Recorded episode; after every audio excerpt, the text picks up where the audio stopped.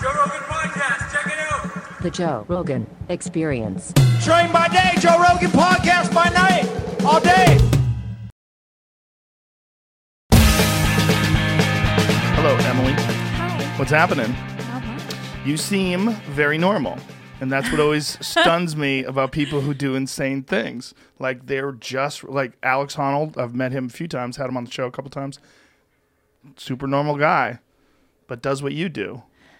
Yeah. I would argue Alex isn't as normal as me. Oh, really? How so? I don't know. You, you've met him. I think he's normal. he's Like, pretty normal. He he's does very mellow. He what he does is exponentially more um dangerous than what I do, I would argue. because there's no ropes at all. he doesn't use ropes, I do use ropes. Yeah. Yes. It's, it's listen, it's dangerous. What you do is dangerous. We'll get there. Yeah.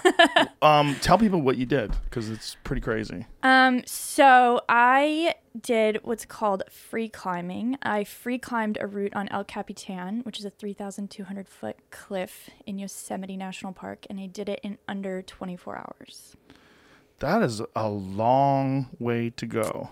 Yeah. 3,200 and It's something. 3,200 feet is what I say. I think it might just be like a little more than that. when you're halfway there, Emily Harrington becomes the first woman to scale El Capitan via its notoriously difficult Golden Gate route. Why is that route more difficult? Well, okay, so Is it route or route? I don't think it really matters. I say Should. route. Yeah, it Yeah. should. Um, so essentially, El Cap is this giant cliff face, and there's there's hundreds of routes up El Cap, different like pathways you can take. Um, and right now, there's currently only like 15 ways to get up it via free climbing. Free climbing being using only your hands and feet uh, to ascend, and a rope in case you fall. Um, and I chose the route called Golden Gate, which is more difficult than the route Freerider, which people are very familiar with because that's the route that Alex Honnold free soloed, meaning he climbed it without a rope. Yeah, that seems insane. So you're less insane than him. Oh, yeah. Definitely less insane than him. Alex is a dear friend of mine, but there are some things I don't understand about him. Yeah, I don't know if he understands those, those things about him. no, I mean I have an enormous amount of respect for him, but um, what he does is is truly remarkable. Um, you bonked your head while you're doing it too, huh? I could see the the mark yeah, on you your can see the forehead. scar. Um, I that yeah, and that's actually the second time I hit my head uh, trying to trying to do this. Uh, last year I had a really bad fall, um, wound up in the hospital, full concussion, the whole thing. This time it was slightly less uh, less serious, but maybe more dramatic because it it happened like way higher up on the wall, Oof, how high were you up? Um, twenty eight hundred feet, I'd say, like almost to the top. It was a it was a whole it was very dramatic. what Um, happened? I so the day was actually going really well. Um, I've been trying to do this for a few years now.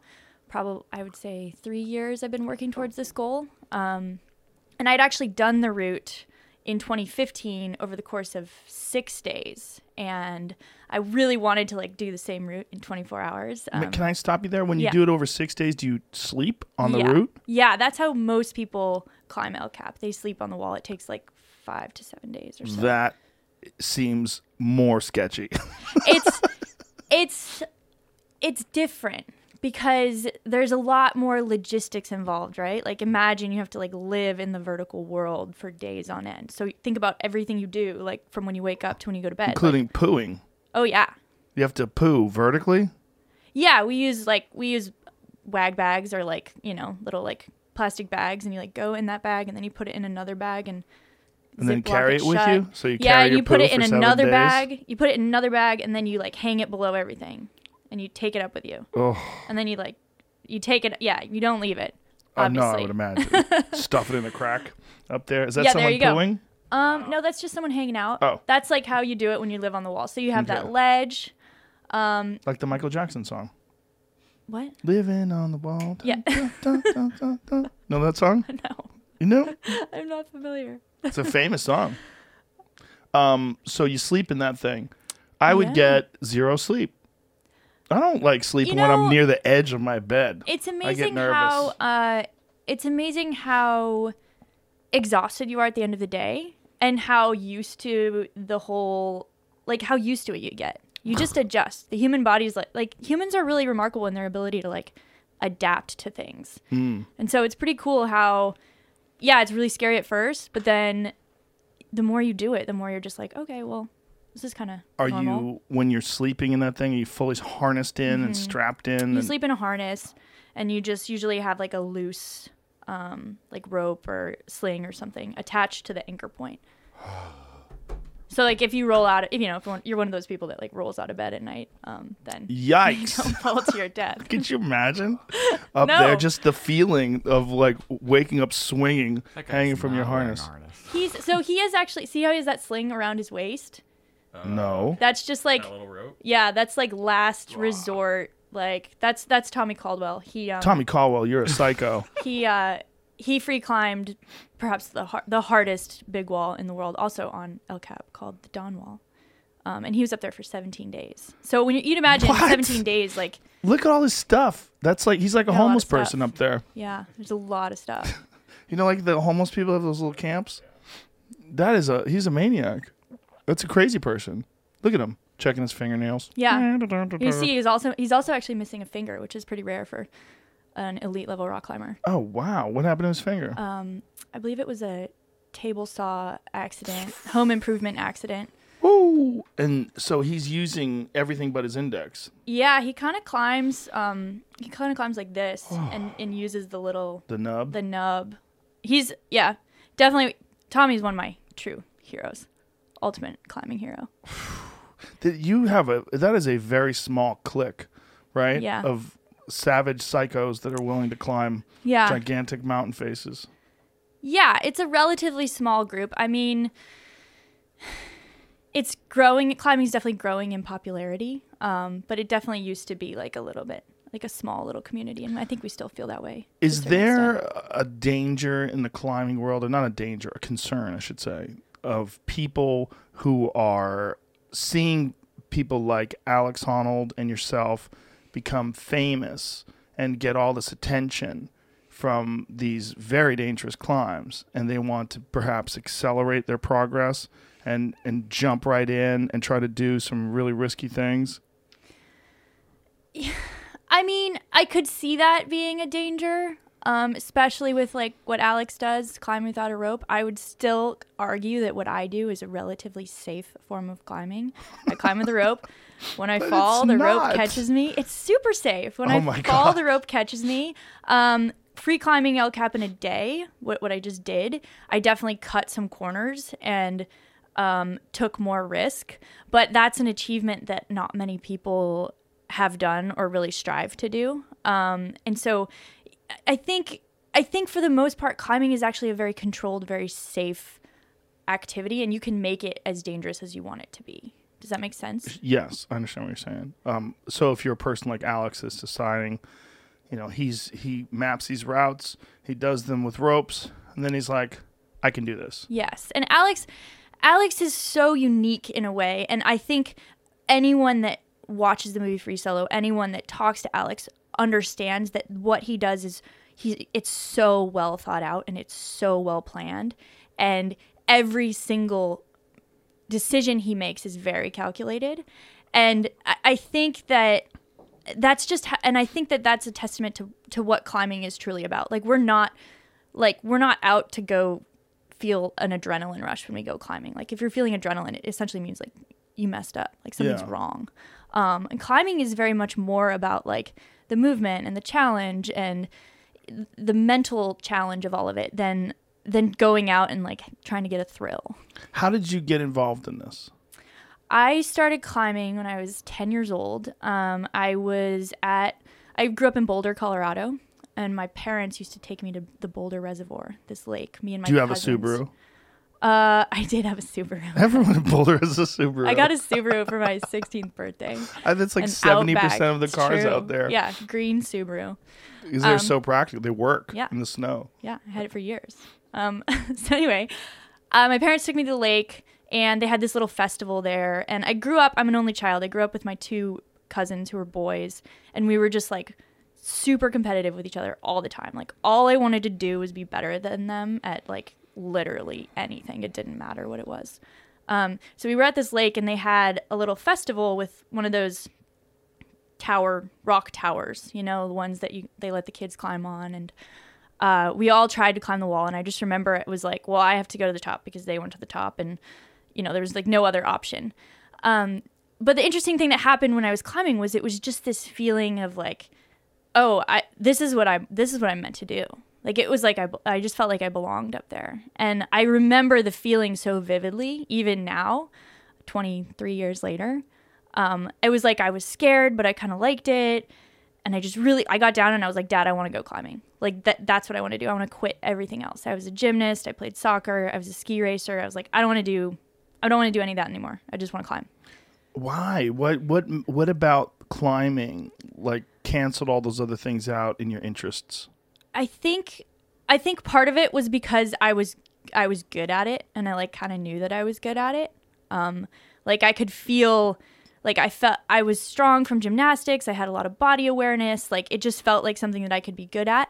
And I really enjoyed just the like feeling of being up high, the feeling of the exposure. And I really enjoyed enjoyed the process of like solving it. Like I loved that cerebral like how how am I going to get to the top? Like how am I going to solve this puzzle?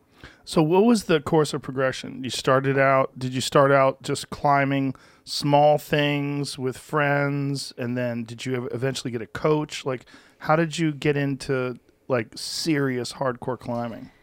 I was among the first generation of kids climbers who started out in a climbing gym, so like in an artificial setting. Like a lot of people Oh. before me started, you know, in Yosemite, uh, Mm-hmm. out outdoors, like in the mountains. But I, I grew up like in the 90s, and that was sort of like the beginning of climbing gyms. And so I I started in a gym on plastic and my dad took me to the local the local climbing gym in Boulder. It's called the Boulder Rock Club and he enrolled me in like a kids class. And they sort of noticed a little bit of talent I think in me and they invited me to join their junior climbing team. Like there's junior climbing teams. Now every gym in the country has a junior climbing team. Is there a benefit to learning on plastic first? I I mean, I think access for one. Like if you if you live in a place where there's no rocks, um, it's pretty easy to go still go climbing. You go, go to the gym. Um, that said, it's very much become its own discipline, gym climbing. Um, and I use gym climbing still for training. Like I think it makes you strong. It's a really easy it's an easy way to get a workout in. Like the the body awareness factor, you can kind of like distill down all the like the movements and in a really controlled setting. It's also super safe. When when you say training, so like if you're going to practice for a big climb, something like you just did, do do you have like a training schedule? Like do you try to peak like an athlete would for the Olympics or for some, some other kind of event? Like how do you how do you train? Yeah, I do. I do try to train so that I am peaking at a certain time. I'm it's a little bit experimental though, honestly. I've I've been working towards this goal in particular for for many years, really experimenting with how how to train for it because it does require such a a variety of skills. Like you need the strength and endurance of of technical like of a technical rock climber in order to like climb the pitches cleanly. But you also need logistical support. So it has to be like the right time of year you need the right partner you need the good weather and then you need like the stamina to be climbing for 21 hours. Um, and so a lot of it a lot of it was just trial and error for me but i did spend a lot of time in the gym training on plastic. And then i would supplement that with like really long trail runs and big days in the eastern sierra like climbing bigger routes.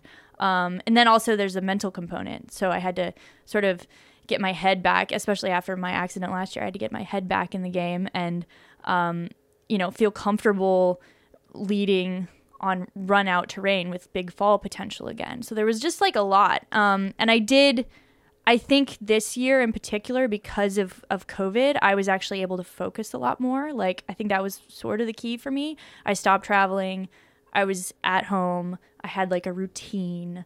Um, I had like a good sleep schedule going on. I had like my days that I was training, and I was able to like have a, a really good routine. And then when the season started, I felt really well prepared. When you train, do you have someone who is a coach who sets aside a training schedule or do you just do it yourself? Is it an intuition? Like you just like have a sense of what you need to train? Like how how do you decide what you do? I used to have a coach. Um, I because when I first started climbing, I was basically just only doing climbing competitions. So I just was a competition climber. So I have a really solid base in in training and how to train. I no longer work with a coach, um, but I definitely like read a lot and I kind of like grab bits and pieces of information from my friends. Um, and so yeah, I do. I I do have a set training schedule approach that I kind of like build out in my head and try to stick to it. That said, I'm like pretty I'm pretty flexible, but I do not just climb, like if that's what you're asking. I do a lot of specific specific training. Um, mostly I try to train what I'm weakest at, which is like pure power, pure strength. So you're saying that you do trail runs too and you find that that helps you I do think running helps me. Um, a lot of climbers would say that running is like not that good for climbing, but Why's that? because it it makes you tired essentially and it decreases your power and your ability to like really pull hard um like you're not really supposed to go running on your rest days but i do it anyway Hmm. um and Why for do- me sanity wise like i just Oh. love running Just good for the head. yeah Yeah. What? So they think that just exhausting your legs from running will mess you up when you're climbing. yeah Is that the idea? Yeah, I think so. I think it just like depletes your ability to like ha- pure power. You know, like if you're doing like a, I mean, I don't know, if you're doing like a weightlifting workout, it doesn't see. It seems like you're not supposed to go run a few miles before you try to like bench press your hardest weight. Yeah. Is there two schools of thought on that? Because it seems like another school of thought would be if you can condition your body to run and climb, you'll you'll have a stronger body than one that just climbs. Well, that's my philosophy. Yeah. yeah. and obviously you're out there kicking ass. Well, I mean, I'm I'm try. I'm still. I'm a work in progress. Well, we, aren't we all? so you basically are self-trained in that sense, where Mm-hmm. you don't have someone who sets a schedule aside for you. Like today, you're going to lift weights. Today, you're going to run. Today, No. and so how do you do that? Is it just based on how you feel? Do you write it out? Like what? Like when Emily wakes up in the morning and decides today is a what day? How do you do that? I it's it's a lot of how I feel. Sometimes I plan it out, sometimes I write it out. Um I it depends on how much time I have. Like if I have a chunk of time to train, then I'll build like a training schedule. Like if I have a month, I'll I'll be like, okay, I'm going to climb 2 days on, 1 day off for the next month. Um and then on the first day, I'm going to do like more power style training. So like shorter workouts, high, you know, like shorter workouts, higher reps or whatever you want to call it, um, like fingerboard, um, bouldering, uh, stuff that really like increases my power. And then on the second day, I'll focus more on like power endurance or endurance, and that's sort of how I structure it. And I I climb, I do a I do hangboard workouts, which is essentially just like hanging on different grips. Yeah, I've seen those things. yeah. Those it's a really effective way painful. to train your fingers. You can't get manicures, can you? I mean, I do get, ma- I actually do get manicures. They just imagine, don't like- turn out that well. You're digging into rocks all They the chip off really, really fast.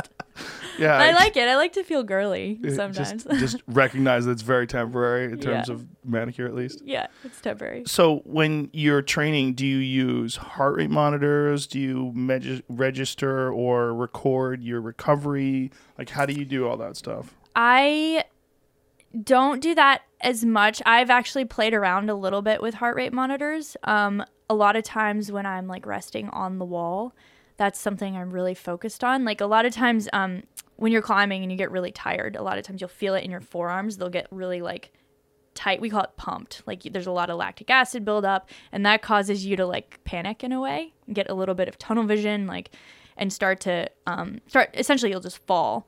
Um, and so a lot of times, what I focus on when I'm like in that place is trying to lower my heart rate, like very consciously. And I've used a heart rate monitor to do that, um, but I don't do it while I'm climbing anymore. It's more just uh, me recognizing that that's what needs to happen and putting effort into lowering my heart rate. Well, you know, we, we were talking before with uh, your fiance, and we were talking about whoop straps. Mm-hmm. You know, and like the idea of checking your recovery and making sure like do you do any of that where you wake up in the morning and you make sure that you're good to go so does that in any way affect like how rigorous your training is going to be do you do, do you measure your heart rate when you wake up or anything I don't do that. And I and it's been for a specific reason. I actually am I'm go I'm planning on starting to do that, but because I had this project sort of looming the last few months, um I didn't really want to like change my Mm-hmm. approach because I thought it might mess with me psychologically and I right think if you wake up and you say oh my god i'm not yeah, that recovered like, oh no, I'm not recovered. Right. Like what do i do? I try to be really intuitive about it. Um i used to be very like data driven and very focused and very like obsessed with everything that i did. Um and i it honestly in some ways i feel like it kind of hindered me. And so now i try to be a little more intuitive. But i think i think it's a balance i'm, I'm kind of like going back into maybe I, maybe i need to start tracking my sleep a little bit more because I'm, I'm notoriously bad sleeper Because I would imagine um, the reason why I'm asking all these questions about training is because I would imagine that when you're doing something that's literally, I know you, you're saying it's relatively safe, but for a person like me who's a big chicken shit, it's not relatively safe. It seems quite insane, and and I would imagine you would want every single edge. So I would I would imagine that if I was going to do something like that, I would want to know exactly how my workouts are affecting my body.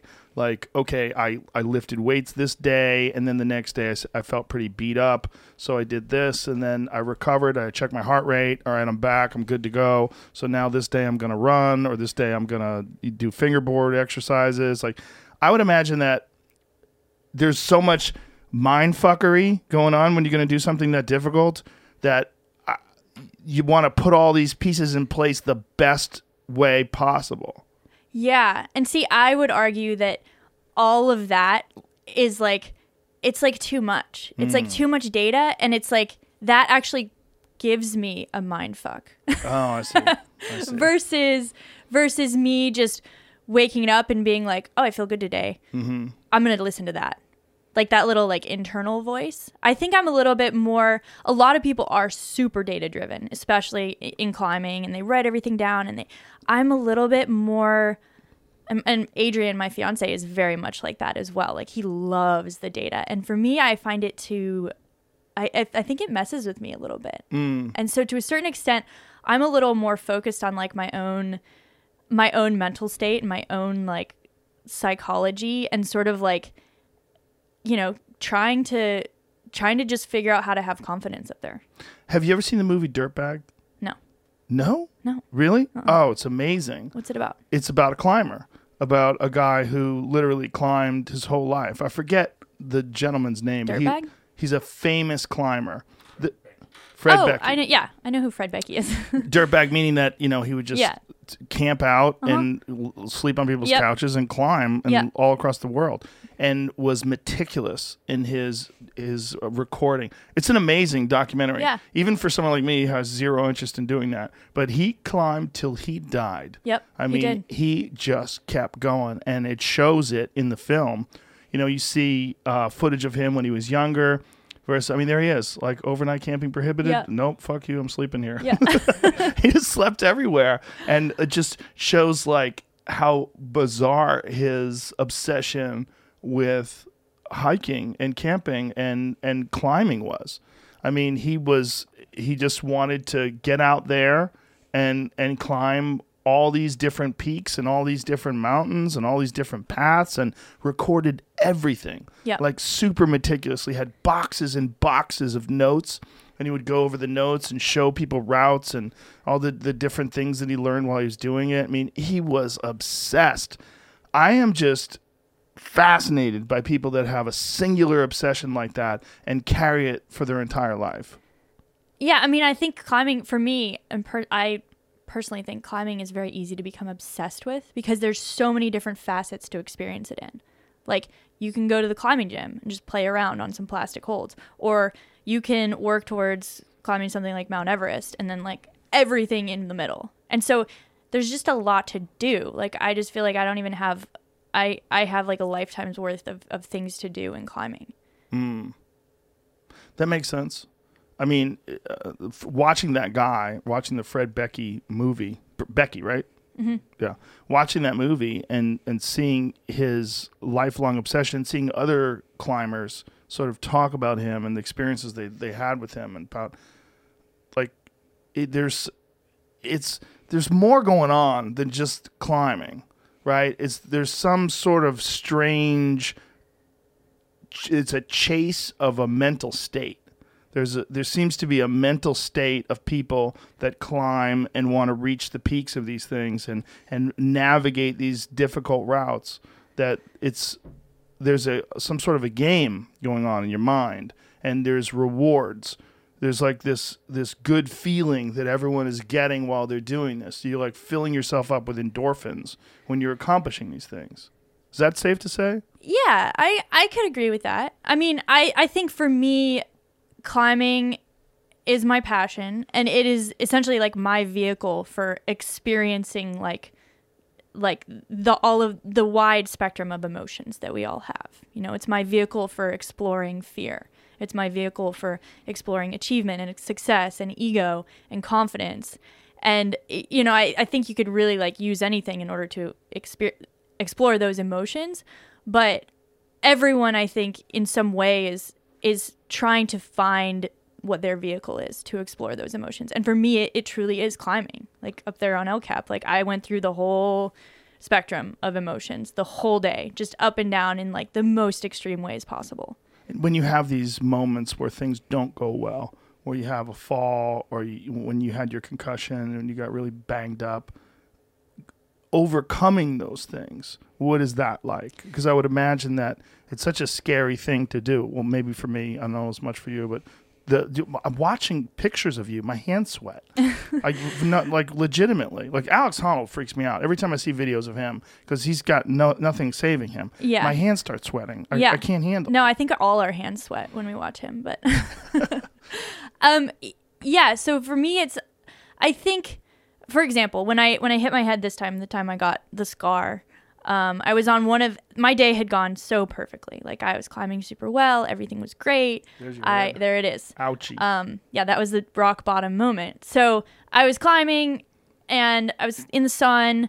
I slipped off. I felt like I was just going to have a really normal fall, super safe, like nothing bad was going to happen. And then I hit my head and I instantly like just felt the blood pouring down my face and it was super dramatic and it was super scary and I lowered down and Adrian sort of assessed me for concussion symptoms and tried to, you know, figure out if there was anything super serious and turns out that there wasn't really. Um, and so it it came time to decide like oh should i keep going or should i should i give up? Like what you know what what's the best course of action now? And honestly in my head i was like part of me was like i don't want to keep climbing like i'm emotionally kind of destroyed and and drained and i don't tell think tell i can Tell me how this. it happened. Like what? I was mean, the sequence of events? I was so I I was climbing this pitch, and it's a pitch that I've never fallen on before. Um, and the next pitch is the hard one, which is where I think I went wrong because I was sort of thinking ahead. Like I wasn't focusing on what was happening in front of me. I was thinking about the the next pitch. And I was like I need to get this one out of the way so that I can focus on the hard one. And therefore I was climbing the sun when it's too hot, like the friction's not as good, it's more slippery, all those things. Um, and I was rushing it. I didn't rest enough. the friction is not as good when it's hot. yeah. Why you want that? it to be cold because your skin sweats Oh, okay. It's and just like it. the rubber on your shoes isn't as sticky. Like it's just Oh. the heat. The heat radiates off the rock. It just gets more slippery. Like imagine like a, a granite face just like baking in the sun. Like Mm. everything's more slippery and you're you're all sweaty and so it's just not ideal. Um, Mm. and I could have waited, but I didn't. So I climb. I was climbing and I was like kind of traversing, and so I was trying to do this move and I rushed it and I slipped and I fell. But I had like a piece of gear down into my right. And I just didn't I just didn't anticipate like the physics of how I was going to fall and I kind of fell sideways and I couldn't get my feet out in front of me in time. And we watched the footage later. It was just like it was kind of like my head just like bounces off the wall like a like a basketball. um and I must have just hit like a crystal or something with my forehead, like some sort of something sticking out of the rock. Um, and there was just blood everywhere, like head wounds. They just you know they bleed a, they bleed yeah. a lot Yeah. and so there was a lot of blood and i lowered down and i was super bummed it was just like my confidence was sort of shattered like i could i just kept thinking back to last year i was like oh no my attempt's over everything was going so well like this sucks and i was letting myself go to that place of doubt and that place of like it's over it's And done last year, when you hit your head, you hit your head much harder. Last year I fell on the first pitch of the route, um, so close to the ground. Uh, and but I fell like 50 feet and I hit a ledge and didn't. The rope like didn't catch me. I hit the ledge because I was, uh, again rushing and not placing enough protection and So you fell 50 feet without being caught? Uh huh. Oh hit my a ledge. God. yeah, it was a really it was pretty gnarly. How I, did you hit it? I I don't remember because I got KO? knocked out. Yeah.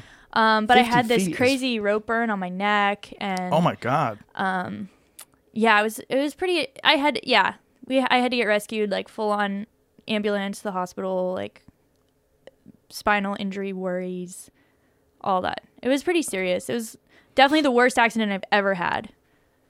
Um, and it was, I walked out of the hospital that day, which is incredible. Like that just doesn't happen There's very you. often. There's me. Dressed up like a burrito. and what? So this is when they were carrying you to the hospital? Is that Yeah, that's the rope that rope burn. burn. Oh my God. I also don't know how that happened. Oh, wow. Yeah. Wow. And there's no footage of this, right? You didn't you didn't review footage of it? Mm. There's uh well, it was dark when I started climbing. So there actually is footage of uh, Alex Honnold was belaying me. Um, there's footage of him belaying me. What does belay mean? Uh, belaying is the person who holds your rope at the bottom. oh, okay. So he was like essentially holding my rope. But it's a little bit nuanced because the way we were climbing, we were doing something called simul climbing. Um, we were so we were essentially I was tied onto the top of the rope, he was tied onto the bottom of the rope, and we were climbing together up the wall simultaneously in order to save time. And it's actually it is a more dangerous form of climbing than just like one person climbing while the other person belays them and then they and then I would stop and bring him up and then we'd go on from there. Like instead we were climbing together. Whoa. That makes me nervous just thinking about it. Yeah, it's So it's, if someone falls, you're kind of connected to them. Yeah, we are always connected to somebody when you fall. Um, but if he had fallen, it would. It's it's kind of a complicated form of climbing that not many people do. Um, it's definitely like a, an advanced strategy. Um, but and so was someone filming? yeah, I have a I have a filmer who's making like a a movie about me. Um, and he was filming because he was there filming that attempt, and he was filming Alex as Alex was like sitting on the ground getting ready. And have you reviewed the footage? Yeah. What is it like watching yourself? It's pretty. It's pretty like dr- it's it's hard. It was hard. I didn't watch it for the first few months. I was like, I don't really want. How long does it take to fall 50 feet? It would, imagine that's a few seconds. Like a, s- I don't know. What's the? How fast do you fall? Like, Isn't it like ni- nine point? Yeah, nine point eight meters per second. mm. Yeah. Oof, so it's a couple seconds at least. Yeah. Um, at least it felt that way. Oh, God. so yeah. So that was that was something like a mental hurdle to get over for this year. And then this year something similar happens, only I was way higher on the wall, but I was really close to succeeding this time. Hmm. And I had this part of me was like, well, I just want to give up. Like I don't want to do this anymore. I want to be done. Like was- I'm tired of this project. I'm over it. When you got over the first injury, the, the the really bad one from last year, what was the the process of recovery? Like, how long did it take before you felt comfortable enough to climb again? It, You know, I was super lucky. I think I definitely got away with one. It was one of those things where I got away with one. Like I walked out of the hospital, I was um, back climbing. I, I took, I think I took a month off, but I went to like, I went to Ecuador and climbed a, a volcano with my dad and like went skiing and just did a bunch of things. Like How long was fine. afterwards?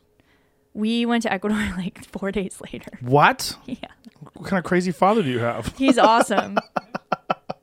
my dad loves all sports and activities and he's like super passionate about everything and this was his mm. dream was to like go climb this volcano in Ecuador and we'd been planning it for months and I actually felt that was one of the reasons I felt so bad that I got hurt was like I was like oh no I'm supposed to go on this trip with my dad and like we had mm. you know we had this whole plan he's been training he trained like for months he's Oh, 65 wow. years old like I you know It was one of those things. So we went and we mm. climbed the mountain, and like thankfully I was able to do that with him. It was really cool. What kind of like physical damage did you suffer in terms of like how long did it take for you to recover? I, I honestly, I would say I felt pretty normal within a month. Real. So, yeah, a little back pain, but concussion. right? concussion. There's yeah, the concussion symptoms were a little gnarly for a little while. But four days later, you're climbing a goddamn volcano. Yeah, well, we're headed there. Yeah, How long after that before you were actually climbing? I, I, uh, maybe like three weeks. Yeah. So, while you were suffering from some, at least, concussion sym- symptoms, you were climbing. Yeah, not recommended. we went to the doctor and she was like, "You sh- you can't go to Ecuador. You shouldn't do that." And I was like, Yeah, that's nice. Oh see ya. when when you watch the footage of the fall and you you know you see yourself hit the wall and the just the the impact and what happened to you, does that obviously didn't deter you from doing anything, but does it change the way you approach climbing? yes and no. I I think the reason that it was a little bit easier for me to overcome that hurdle was because I was it was really obvious what had gone wrong. And it was really obvious that the what had gone wrong wrong was within my control. Like I simply had not placed enough protection for the difficulty of the route. Um, it was an easy easy climbing for me, but it was really dark, it was cold, it was slippery, and I was like I was just going too fast and not placing enough gear. And so, but can you explain that to people? So, when you're doing a route or a route, when you're on your way up, you decide, okay, I need to place something here in case I fall, Mm-hmm. And do you do it more when it's more difficult? Mm-hmm. Exactly. And you gave yourself a lot of space. I had- did.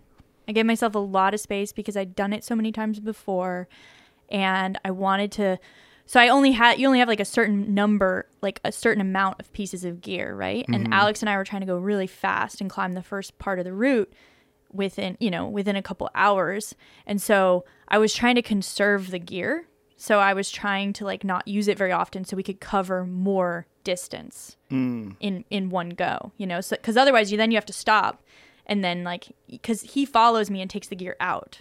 Mm. So I place it, he takes it out on the way up, and then we meet and he gives it back to me and then we start again. And so I was essentially just trying to conserve gear. I wasn't placing enough.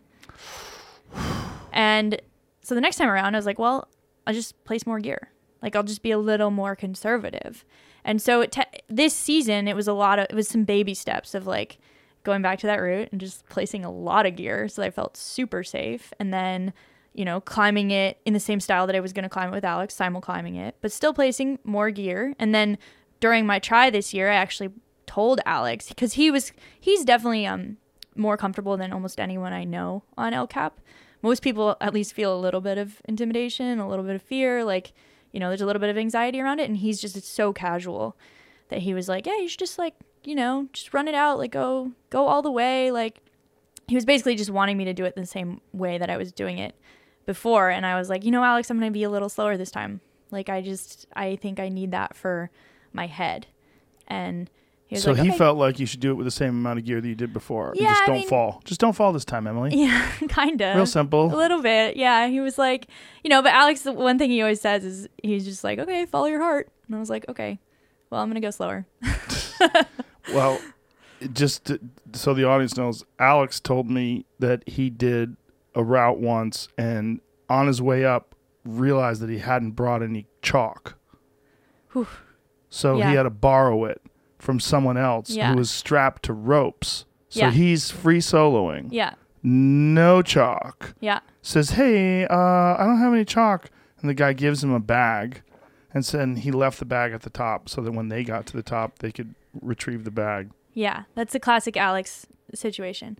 know what like how do you not bring like if you lift weights you you like chalk it's like it's very yeah, important for me too. get a I'm good grip. Kind of obsessed with having chalk. Yeah, if I I don't have have chalk, I just won't go climbing. i just can't imagine but I, you know, I think he's the type of person that, um, you know, going back to like talking about heart rate, like I bet, I bet when he's in those types of situations, like he's so relaxed and his heart Yeah. rate is so low, and he's just, he's a different. I, I think he's truly unique, you know, and I, I think, I, I think that he just has a different like even brain chemistry than than a lot of us in terms of like how he feels fear and how he can maintain that composure in a very dangerous situation. Well, he's remarkably calm all the time. Yeah. Like he just seems always like on this one plane. Yeah. He's got like this like 55 beats per minute that he just Yeah. stays at all the time. Yep. and it's great climbing with him actually because it kind of rubs off on me a little bit. Like when I climb with Alex, I feel more confident. I feel more capable. I tend to climb better. Um, even though he kind of gives me shit all the time for being nervous. He's always like, "You're always nervous. Like you're you're always stressing out." But it's actually when I'm with him, I'm like, "You know what? I I can chill out a little bit. I can like I can I can be on that wavelength a little bit more." So that's part of the reason why I, I like climbing with him up there and why I chose him for this project. Well, that makes sense. I mean, I guess when you're around people that are, if you're doing a thing and you're around people that are excellent at that thing, it's contagious or at least inspirational. Yeah. I mean, I think it's important to like do yeah, to practice practice things that you want to be better at with people who are better than you. Yeah, for sure. Um, what was it like? Do you remember vividly your first day climbing after the the injury? Um yeah, it was in Ecuador. I went to this little like cl- crag, little climbing area um after we climbed the volcano and I uh I remember climbing but I had like back pain, you know? And it was From the injury? Yeah, from the injury, and, and I just remember thinking like, oh, I'm still not back. Like I'm gonna have to, like maybe I'm not ready yet. You know, it was one of those. For me, I've always been the person who I don't really give myself a break very easily, and I'm I'm pretty hard on myself. But this time, I think I learned a pretty valuable lesson. That was like, I do need to be a little bit more gentle with myself and be okay with like taking a step back. So I actually tried climbing and was like, nope, not today. I'm not going to do it today. And I just took photos for the rest of the day. And then hmm. I didn't climb again until maybe three weeks later. What do you do to try to recover from something like that in terms of like physical recovery? Do you do you di- take ice baths? Do you try to stretch? Do you get massaged? Like how do you when you you feel like beat up from something like that? How do you how do you bounce back? Yeah, massage I do as often as I can, not enough. Um, and then really, really light stretching, like foam rolling. Um, I have like a little travel lacrosse ball that I lay on sometimes. But again, I am not as as diligent with it as I probably should be. Um, but back, but then after I got injured, I was really diligent about it. I think it's something that you kind of should maintain, though, and I definitely don't do that. Now, do you do this professionally? Yeah, this is this my all you do? How long has that been the case? Um, I. Well, I guess I I should say that I became like a true professional rock climber when I joined the North Face team, and that was in 2008. Um, right after I graduated from college. That's a long time. it's a really long time. Yeah. Yeah, so you've been a pro for 12 years? Yeah, 12 years. And before that, I was like doing a lot of competitions and, you know, ma- had sponsors and, and stuff like that. But I was also in school and then I went to university and uh, I wanted to be a lawyer actually. Um, so I graduated from the University of Colorado in Boulder and I was going to like study for the LSAT. And that's when the North Face approached me. And uh, I was like, okay, well, I'll try this for a little while and see how it goes. Like, it's a cool opportunity to travel, and see the world, and keep climbing. And then I just didn't. Were you were you stop. hesitant to so like it not seemed at like all. No. but you went to school for something else and then Yeah, you're, I- I you're mean- doing something physical that's always weird right because Yeah. you're relying on your body which can Yeah. can break But you can always go back. I, my my mindset. I think I was 20 years old. Like I didn't really, you know, I didn't have like a super good like 10 year plan or whatever. You know, I was like, I'll do Mm-hmm. this for a few years and then I can just go back to school. right Like that's that's great. Um, but now being a professional athlete like has sort of like morphed into this viable option to make a living. Well, for me at least. and when you're sponsored like how does that work do you are you required to do a certain amount of climbs per year are you required to make social media posts like how do how do they how does that work Yeah, so I work with a bunch of companies, but the North Face is the main one, and it's essentially, I mean, yeah, it's essentially like kind of, a, it's like a marketing job. Like we're we are expected, I wouldn't say required, but expected to um, participate in social media, um, tell our stories, like be you know be open about that. And then we do a lot of photo shoots.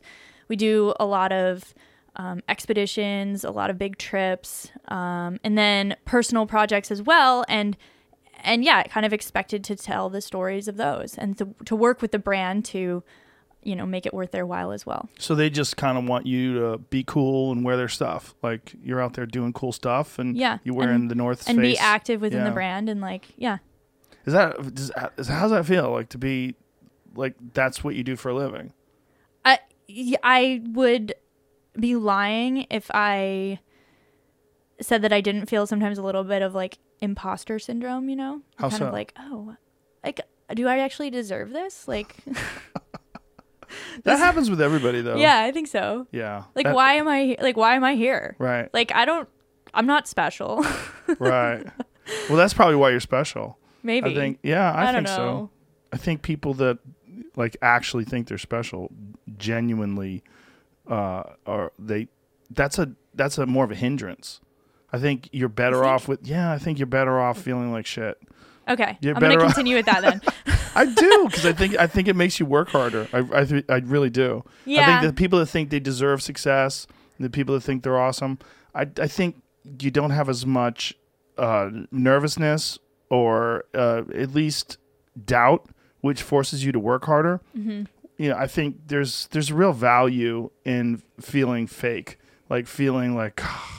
How am I here? I feel like these Yeah. other people are they're really good. Like I know so many successful people that think that way, whether it's athletes or uh, comedians or so many people suffer from imposter syndrome. yeah.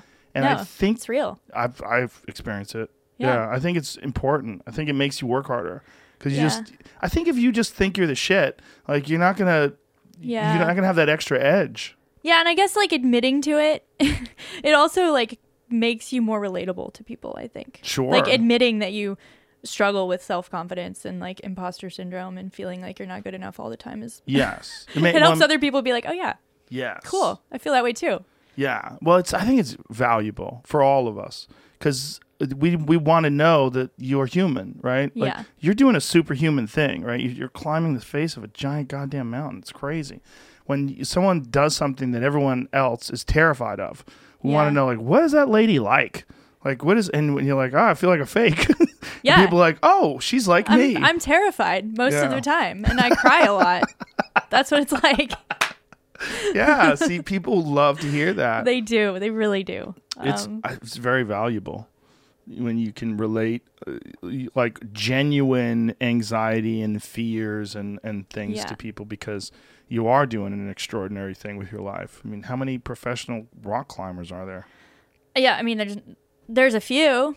There's not many. There's more now. A lot more lawyers. Yeah, it's true. Yeah, it's is a lot more now than when you first started. Yeah, for sure. I mean, climbing is kind of exploded in, in popularity in a way um, with the like the resurgence of climbing gyms. Like there's climbing gyms in every Yeah, every city now, It's a multiple. really good way to w- get a workout. Like Yeah. people don't realize how hard it is to do. it's really hard. And Yeah. I I mean, yeah, I love it. I think it's so cool that people now have access to like experience climbing in in the inner city if they want to. I think it's rad. And it also now it's an Olympic sport, so or it will be in the Olympics next year. It was meant to be in Tokyo. How do they do it as an Olympic sport? They have a particular path that you have to try to climb up, and so it's three disciplines um, because it's a new it's a new sport. Um, they've essentially combined like the three main disciplines of competition climbing into one. So there's one medal, and they combine the scores, and they have uh, lead climbing, which is with a rope, but like the the routes are longer, like say I don't know, 50 feet or so. Um, so it's sort of sort of like an endurance challenge, and it's like they set a path, and that it's meant to be difficult, and each person gets one try, and whoever gets the highest wins that discipline. And then there's bouldering, which is like shorter, no ropes. The movements are like more powerful, more explosive. There's a little bit of a, a parkour element. There's like a lot of jumping around. Yeah, there you go. whoa, Um, lots of like big features, like volumes. Um, where's that guy going? yeah, where's he- exactly. where's it's he really going? confusing. How did but but super entertaining. if you're hanging in that position, what is your next viable he's gonna, option? He's gonna throw his feet up to where his uh, left hand is, and then he's gonna bring his left hand into his right hand. what? Yeah. Just What? that's my that's my estimate. What that's me reading And it. then where's he go? And then he's gonna Other go that than next straight red one down. with the sticker on it. That one? Yeah, it's Really? incredible. Like bouldering competitions are so cool. Oh my god. They're super entertaining. and they all have that sort of Alex then- Honnold body, long, Yeah. lean, very but not thin, but, not, too everyone. thin. Like No? a lot of the women are quite short, like quite small. Really? It's kind of like climbing is so climbing is unique because it's really complicated and it kind of caters to all different bodies body types. Hmm. Um, in a lot of ways, it's better to be taller, but in other ways, it's like sometimes better to be shorter because it's always different. The routes are always different I would imagine tall would be better because you have a longer reach. You Yeah. can reach up and grab a most hold of the stuff. time. But I can put my feet a lot higher than a lot of people, and I'm a lot more flexible than most people. Uh, what do you mean by you can put your feet Like higher? I can put my foot like above my head if I oh, want to. because you're flexible from Yeah. gymnastics. yeah. Oh, interesting. Mm-hmm. And do you maintain that? Do you like work on your flexibility just specifically for that? I should. I don't. There's a lot of this with you. I know. Oh, I I, mean, should you get more can't do massages. every- you can't do I should- everything. oh, I guess. So that's Yeah. lead climbing. Okay. Um, so that's with the rope, and you just get one try on the route. With the bouldering, you got you get like they call them problems. So you get maybe four or five of those problems, and you get five minutes on each one. Hmm. A- And however you do on each one gives you a score. And then you have speed, which is right there, same route, everywhere, all the time, and it's just it's speed. I've seen some of those speed ones. We've watched them on the show. I- yeah, it's bananas. Yeah, it's Bananas. really fast. They go flying. Super, yeah, Yeah, it's really, really cool. It doesn't seem real. Like, how does a person get up a wall like that? I, I don't know. Yeah. I, I mean, and they also have a different like speed climbers actually have a different body type than a lot of the like sport climbers and boulders because a lot of it is like really lower Power. body explosion. Yeah. Um. So that's Olympics. Whoops. This is music to the explosion. Oh, look at these guys going. This Yeah. Is, so the rope is not helping them. That's what's crazy. Because if you saw someone just make up their way up a wall like that No, with the no rope's rope, not helping you'd be them. like that is insane. Yeah. So that's speed climbing. You have to be so strong to do that. I mean, that is just Yeah. bonkers. Wow. Yeah. I've never. I've actually never. Um. Never speed climbed really. Really? How come? Not like that. Just because I've always focused so much on, on technical, difficult rock climbing and other things like mountains and all these other disciplines. What is this person doing? That's bouldering. Oh, okay. So this is trying to figure out how to She's do trying to solve the problem of like. And she's not. She has no rope. So No she, rope. So if she falls, she's just gonna what? she's just gonna hit the the pads. The pads are super. Thick. They're almost like uh pole vaulting pads, kind of. Oh, Maybe a okay. little more firm than that. Okay. Wow. That's wild to see. Yeah. So that's the Olympics. Yeah. You're not interested in that? I mean, I I would have been if I was like ten years younger. I'm- So you've passed. The, I, there's that. no way I could qualify for the Olympics. Really? no way. Why? Why do you say that? Because it's it's such a different. It's a different. It's almost like a different sport. I understand. and you it takes like the dedication to only doing mm-hmm. that for years and years and years and i did that throughout my teenage years and then i kind of moved on to other things I would imagine that hand strength is one of the most important things, like the ability to hang on to stuff. Yeah that's why i, I like travel with my hangboard and hang all the time and like do a lot of where do you put the hangboard when you travel? Like door, Uh, door. yeah i bring those uh, pull-up bars that Mhm. you like screw on between the door jamb and then i hang it from there Wow. And then Yeah. you just hang. So if Yeah, you're staying do- in a hotel, you just like you do hang in the bathroom wall Mhm. on the door. yeah Wow. Yeah. And do you do it for time? Do you do reps? Do you chin ups? What do you do on that? Yeah, all of that. There's like little there's exercises you can do. There's a lot of research now that's been done on finger strength. And, So that's um, one of the things you use like that? Yeah. I the one I have is wood because the wood is actually a little bit friendlier for your skin. Mm. Um but yeah, similar. You do different hand positions and sometimes you'll hang for like 5 seconds and then take 10 seconds off and do it again and then sometimes you put weight on your one body. mono. Yeah, what? mono. Someone can hang from one finger. People can do crazy stuff. People can do pull-ups from one finger. What? One hand, one finger. Pull ups. Yeah, people can do front levers from like one finger. There's all climbers are amazing. Climbers are super. front lever? When you like put your body to um Oh, when Parallel to the ground. back. Oh Yeah. Christ! I bet you could find a video of that. Sure you could. I'm nervous now. So someone can. There it is. Oh my god! I can't do that. That is freaky.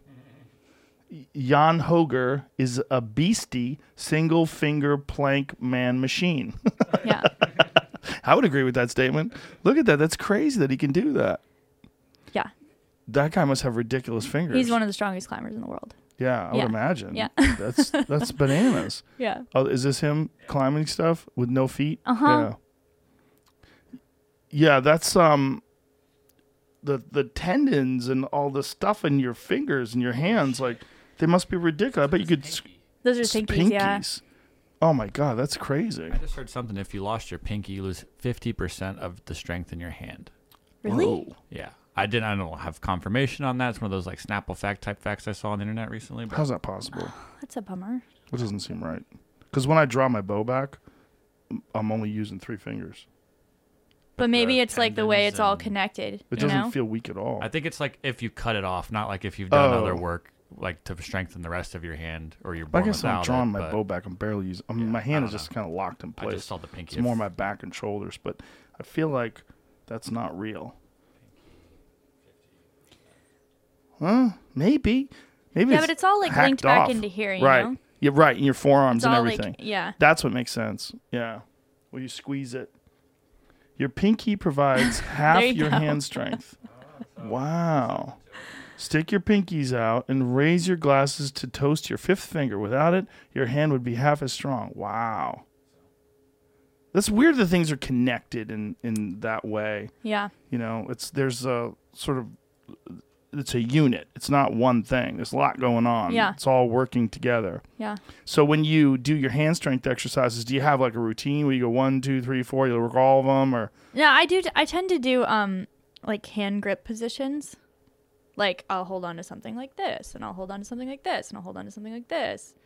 so you must have like ridiculous hands. I mean, my hands are strong, but they're not like. That's one of my weaknesses, I think, in climbing is my finger strength. So I'm always working on it. do you have to make sure that you your body weight is very light when you do something like that too? Like, do you diet down before you do something to make sure that you're as light as possible? Yeah, it's an it's an interesting subject because climbing is like a strength to weight ratio sport. Yeah. It does benefit you to be lighter, but at the same time, um, it's really easy to take it too far. And I think, Right. um, and then once you take it too far, it, it's it can be very bad, like you're weaker. injuries, yeah. weaker. Um, and it, eating disorders is like kind of a yeah, it's definitely a thing in climbing. yeah, that's what I was Um, gonna get to. that's and I suffered from it when I was younger when I was in comp- heavily involved in competitions like and it's like once you start to experience a little bit of success from losing weight like there's so much more incentive to just like keep going down that road Hmm. um, and I think it's actually a pretty dangerous road and it's something that we're climbers are starting to talk about more which I think is is super good and super healthy um, especially like with the growth of climbing competitions and with the growth of of youth like becoming more interested in climbing. Right. That that the edge that you get from doing that is not worth pursuing because there's a lot of negative drawbacks to it. It it is and it's pretty temporary and it's not very sustainable and you know, in a lot of ways I feel lucky that I came out of that period and like kept climbing because it's hard. It's hard to to go through that phase and then sort of come out of it and have to deal with like not climbing as well for a while and what does that mean and how, you know it's it's kind of a mind fuck um and so that's why that's what I why I talk about data the way I do because sometimes it's like I just can't I can't like emotionally handle it I need to like take a step back and just be intuitive Mm, yeah. Sometimes there's too much data and Yeah. not enough just being. Yeah. And I was one of those I was one of those athletes when I was younger that I was like obsessed with the number on the scale. I was obsessed with how much I ate. I was obsessed with every little thing. And it got to the point where it just almost destroyed me, if that makes sense. That's a giant problem with people, right? Like Yeah. the just in general, the- being obsessed with the scale and and the numbers. Yeah. And if you're in a, a sport where you're literally carrying your body weight up Mm-hmm. a mountain, it's not just like so many girls are obsessed with the scale for whatever reason. Even if they look good, they don't like the number. Like you look great, but you weigh 145 pounds. Like shit, I hate that. I want to be 135. Like, but you don't. Like this Yeah. is crazy. Like, what are you doing? Yeah, I think it's complicated because then I think yeah, society, especially as a woman, you you kind of tie Yeah. your self worth to it, and then you tie like your yeah your value to society to it and then if you bring in the athletic side it, it's like a lot to handle Yeah. Um, so yeah that's something i've i mean i still struggle with it It's so interesting. There's this woman who is on Instagram. I forget her name, but she's a beast, and I mean that in the best way. She's just a fucking tank. She's so strong, and I don't know what she does, some sort of fitness trainer or something like that. But she got on a scale to show that she's 180 pounds. Yeah And she's like, I'm 180 pounds all. Went. She looks fantastic. Like, there's no doubt about it. She's in amazing shape. But she's a big gal. But by getting on that scale and showing, like, hey, like, fuck your numbers. Yeah. Like, I was like, that is that is great and very and saying sounds so crazy to say, especially as a man. That it's brave of her to show her weight because men don't give a fuck. Like if you're 180, or if a man's 180 or 170 or one, like no, unless you're trying to get big, you don't care. Or unless you're trying to lose weight, like no guy says, "Oh, no woman's gonna like me. I'm you know 195 instead of uh, 170." Like that's nonsense. No guy thinks like that. Like Yeah. a number, like you have to, like no one want. I don't want anybody to know my number.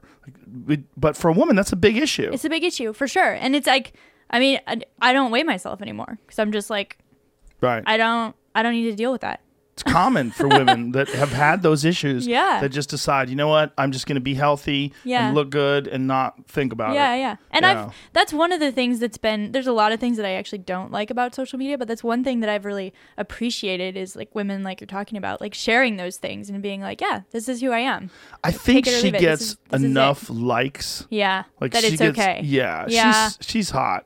you know, like she knows what she's doing.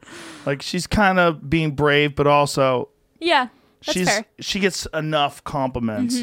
But you know, she's like six foot one or something like that. But she's a tank. yeah Um, but I just I admired that she put that number out there. She showed it and Mm-hmm. she was like, "Look, this is who I am." yeah And for a lot of people, that's important because there's probably people that are struggling with their own weight and they see her and they go, "Oh, okay, I'm gonna I'm gonna take a little of that. Mm-hmm. That- I'm gonna I'm gonna adopt a little bit of that attitude and just just don't worry about the number." But Yeah. pe- people get obsessed with stuff like that. It's so it's so interesting because it's so dis- it's so sad when when you see people that are anorexic. Like there was a woman that was anorexic in my yoga class, and um, I vividly remember being in class, you know, laying down the mat and looking over and just go. Like oh no! Like being th- looking at this girl who was like a skeleton. Like what do you say to? She was only she was young, right? She's probably in her twenties, and I'm looking at her and I'm thinking shit. And then I asked the yoga instructor, who was my friend, I said, Do you know her? Like, what is her deal? She's like, Yeah, she's, you know, she's struggling and she doesn't think she is, and it's a real issue, and I don't know what to do. And I'm like, What? You can't even say anything. Like, what do you say? yeah it's hard to i think it's hard to to talk about because it's not really talked about And it's not my sense. Like, place. I don't know her. Yeah. That's so personal. it's to- super personal and i think it's it's a tricky subject for sure. Like i've had people come to me and be like what do i do? Like i have a friend who you know it seems like they're struggling. And it's it's hard because going through it myself it was whenever people brought it up you get very defensive. Yeah. um and it's really easy to be like well i'm i don't have a problem. I'm fine. You know like it's it's you know i'm doing this for my sport. This is what i need to do. This is how it needs to be and so I- think it's a struggle sort of like navigating how to deal with that especially with you know friends and family or something like that. But i think you know i think just overall shifting the culture behind it is maybe a possible solution you know? When you're um when you're training for something big like this do you alter your diet? Do you have specific foods that you eat when you train? Or do you just always maintain a healthy diet? I'm pretty healthy. I also, um, because of of my past like obsessiveness about food, I try to not worry about it too much. Um, also because I travel so much and I love food and I love sharing food and cooking food and eating food. It's just um, I don't like I don't necessarily worry too much about what I eat. I'm a very healthy eater. I like everything. Um, I I don't I try not to worry about it too much. If I want to eat ice cream, I eat ice cream. Good for you now when you go on a, a long climb like that do you carb load before you do it do you carry a lot of food with you or yeah, you, I carry a lot of food with me. It's hard for me to eat on the wall. It's hard for me to like, because I'm I get nervous. And when Yeah. you get nervous, you lose your appetite and all those things. Um, and so I try to bring like simple foods with me on the wall. Um, and like a mix of fat, just a you know well balanced and easy. I don't usually bring like meals. Like I actually brought a burrito on the wall the day that I was gonna climb, and I didn't eat any of it. So you didn't eat it all while you were on the wall, or you just didn't eat the burrito? I didn't eat the burrito. I ate ate like other cereal and nuts and beef jerky and candy because I love Candy. candy. But it's probably good too to get some extra sugar, right? Yeah, that exactly why. Yeah, and, and- and replace the glycogen in your Mm-hmm. muscles. And so, what is your diet like normally? Like, what kind of foods do you eat? When you say eat healthy, do you? Yeah, I eat, I eat super healthy. I love um like I I love like pancakes in the morning, but like with protein and avocado toast and you know eggs, whatever. Well, Salad, you're burning off an insane amount of calories doing that too. Sometimes it depends on you know it depends on what you're doing. If you're free climbing El Cap in a day, then yes. But if you're just going to the gym for an hour and a half, or if you're just hanging on the hangboard. Like, if you have a one, like I see you have some sort of a fitness watch on. What do you What are you wearing? Oh, I there? have this. Um, it's new actually. Adrian got it for me. It's Yo, a Adrian. Garmin. It's like a Fenix Sapphire. Oh, Yeah. cool. It's sweet looking. Thanks. Um, does that measure um output, calories, heart rate? It's meant to. Yeah, it measures it measures your heart rate. I use it for like my running and stuff. I'd be so curious to see how many calories you burn on a 21 hour trip up the side of a mountain. I would imagine thousands. But that's the thing. I don't wear it when I climb because you put your hands in the cracks of course. and they get all stuck. Right, that's right. I should So- have thought of that. Um, yeah, the, but the amount, like, it's also like a mental thing too, right? Your mind must be burning a shit ton of calories too. Yeah, I think there's a lot of mental fatigue that goes on. We were talking the other day about uh, chess masters, and that when chess masters play in these tournaments, they burn six thousand calories a day. Really? Yeah, they found out that these guys were losing incredible amounts of weight uh, over a weekend. like stress. just thinking, just thinking. I could see that. Yeah, I mean, I guess it makes sense, but your brain, when you're calculating like all these different maneuvers and different places that your opponent can move his pieces, you're just constantly you get all these RPMs going, even though you're sitting there, your body's just burning off fuel. Yeah, that makes a lot of sense actually. So I'd imagine some of that's going on too with you because you're physically climbing, but you're also thinking, you're calculating, you're trying to stay calm. You're, y there's a lot going on. There's a lot going on. Yeah. Yeah. Do you meditate? Do you have any Um, mental exercises that you participate in? I I visualize. Um, so I'm one of those people like I can I can almost remember every move of like the Golden Gate. So then I'll like go I'll like lay in bed at night and like go through all the moves over and over and over again. Almost to a fault, you know? Like I can remember things really well and I'll go over sequences and I'll I'll lay down and I'll think about myself climbing, like executing these sequences really perfectly.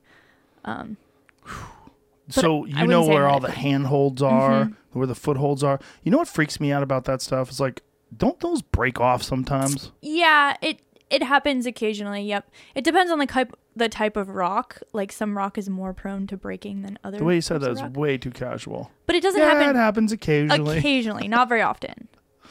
Um, yeah, and especially like the well traveled routes. uh, you Yeah. know, they don't have What as if some giant person was on it before you, and they Yeah, put their heavy ass on that handhold? Yeah, sometimes I worry about that. I would imagine. Yeah, and then you go to grab it. Them like right- breaking my yeah. So I was looking at some of the things that Alex was holding on to when he was free soloing, and I'm like, "What? What? What are you doing? That's not Yeah, holding your body weight, it- man." Yeah, that's you know that that rock is pretty solid though, and a lot of people like climb that route, and it's it's been there for you know forever. And when you're when you're imagining it in your head, do you like sit yourself down and go through the whole? Because I, I mean, the path takes 21 hours to do, so you can't really go through the whole thing. Yeah, I mean I skip over some of the easy parts, but the hard parts I have like really ingrained in my brain. Um, to the point where I think it's kind of hinders me sometimes because I'll go through all the I'll go through the moves and then I'll go through all the things that can go wrong, um, and then that kind of messes with me a little bit. Do you write it down? I've written it down too. Yeah. You know, like draw the Mm, path I draw it out. Only I can understand it, but I draw it out. A sort of a Emily code. Yeah, it's like Yeah. I just like try to draw the holds, and then I I write where my feet go and where my hands go. Do you think of this career that you are currently involved in as a life journey? Is this going to be something that you do your whole life? Yes. So you are a climber. Yes. Do you have any other ideas of things that you would like to do in this life, or you just this is your career no matter what? I mean, I think at this point, this is my career. I'm pretty well established as a professional rock climber, and I feel, um, I- yeah, I'm not bored. I this is what I want. I there I have, I'm super excited for future opportunities, for future objectives and goals and things like that. And Adrian and I have sort of like built this life together. Um, Did you meet him climbing? I did. I met him on. Uh, I met him on Mount Everest. Aw. Yeah. It's- Both up there risking our lives. Yeah. um, yeah, and he has a he has a guide he has a guiding business alongside his professional athlete career. Um, and so yeah, I feel like we've just built this we've built this life together, and we're we're both super passionate and supportive of each other. And um, you know, and I I want to have a fa- I think we want to have a family someday. It's So really cool that thing. you're involved with someone who has the same passion too. Like they they'll understand you.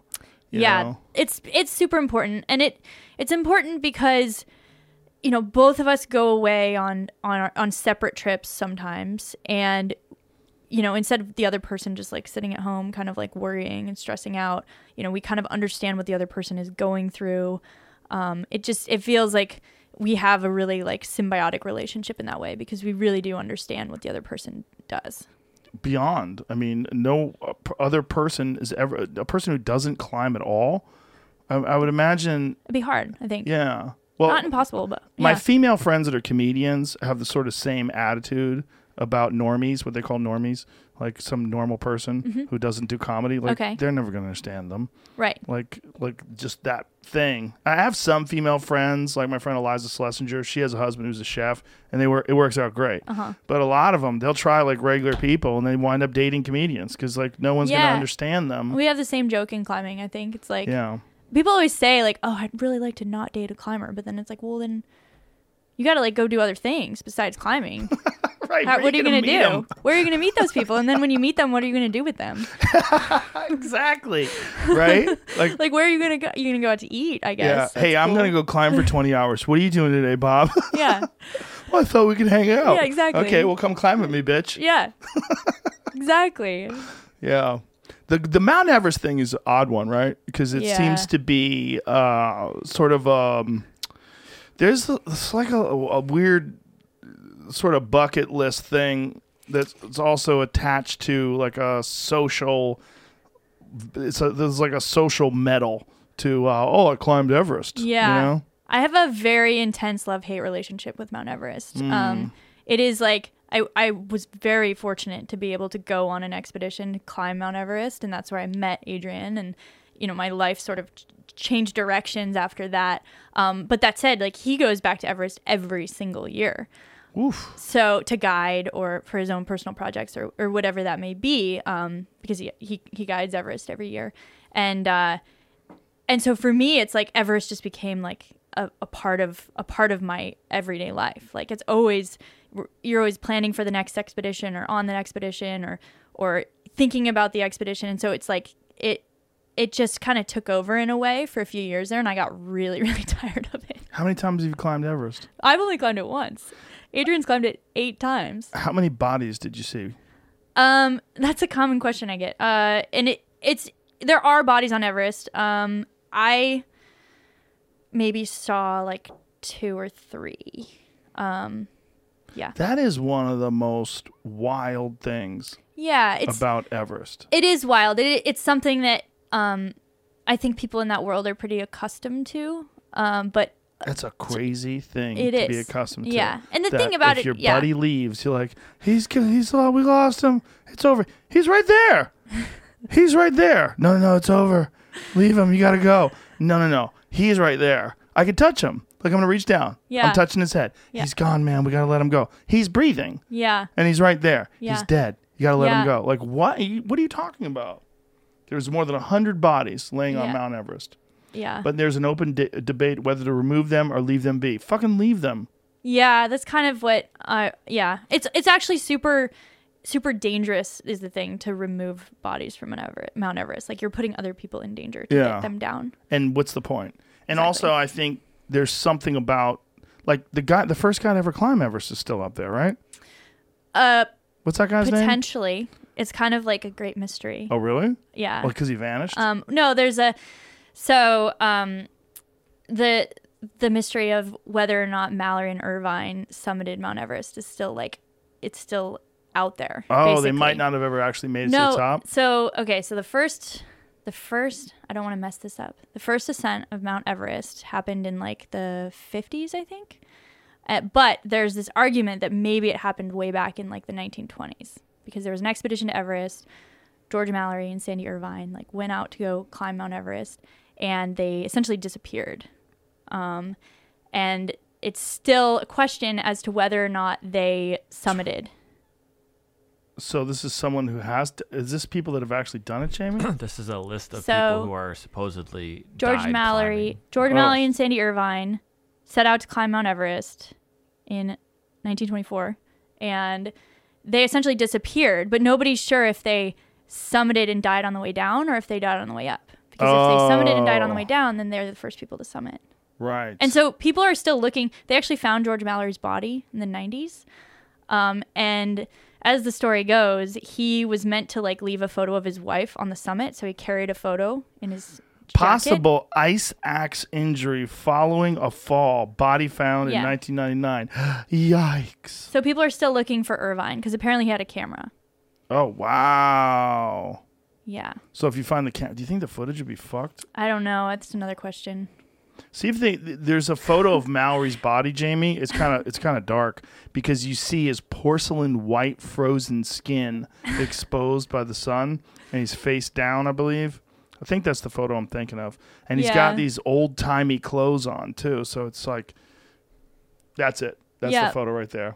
That is rough, man. That photo freaks me the fuck out every time I look at it. Because that guy is rock solid frozen there like like a piece of stone. And he will be there unless climate change melts his ass. Right? Yeah. i mean that is fucking crazy.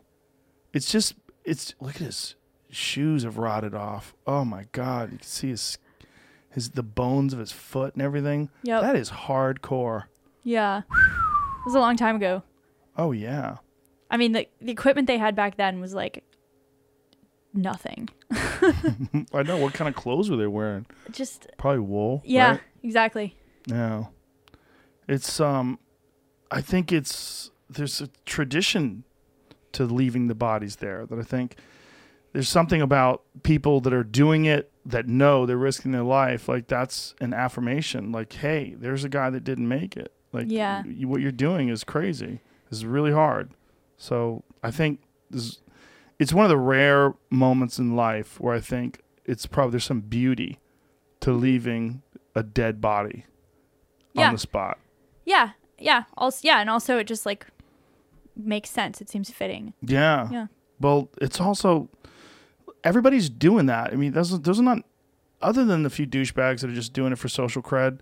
Like, there's a lot of people that are just what they're doing is they they've decided to test themselves in one of the most extreme ways possible. Mm-hmm. You're literally risking your life to reach the highest spot, or not the highest, but one of the highest spots on Earth. It's not the yeah. highest, no, right? it's the highest. is that Everest the highest? Yeah. But is K2 the highest in terms of its relation to the ocean or sea level? Like No, that's that's something different. it's different. K2 is the second highest, but K2 is considered significantly more technical and dangerous than Oh. Everest. Actually, there's a lot of mountains that are considered more difficult and dangerous than Mount Everest. And when a guy decides, like, hey, you know, I want to show off and be the man who climbs Mount Everest in my neighborhood, do, do you do they have a requirement, like how much they have to train for something like that? Because I know of rich people that are not really climbers that have climbed Everest. Yeah, so Everest is really it's it's a really interesting one um, because it's a very it's Everest has become very commercialized. Um, so there's a lot of companies that guide Mount Everest, including Adrian's company. What's Adrian's company's name? So His can give him some company is called. Alpenglow Expeditions. Alpin Glow. Alpenglow Expeditions. Okay. It's gonna be They so a website? psyched. Yes, they do. What is the website? Alpenglowexpeditions.com. Okay. You can sign up. You can go anywhere in the world, basically, and go, Go climb with. Adrian. Yeah. um, so there's a bunch of companies that guide Mount Everest from both sides. There There, it is. is. There There's is. the website. Are you backcountry ready? Yeah. Yeah. Back, we're getting ready for backcountry ski season. Mm. Um, and and the guiding guiding on Mount Everest has become like very pretty lucrative. Um, and there's guiding from the Chinese side and from the Nepal side, and both of those governments obviously benefit from that. Um, and so from from the Nepal side, it's a little bit less.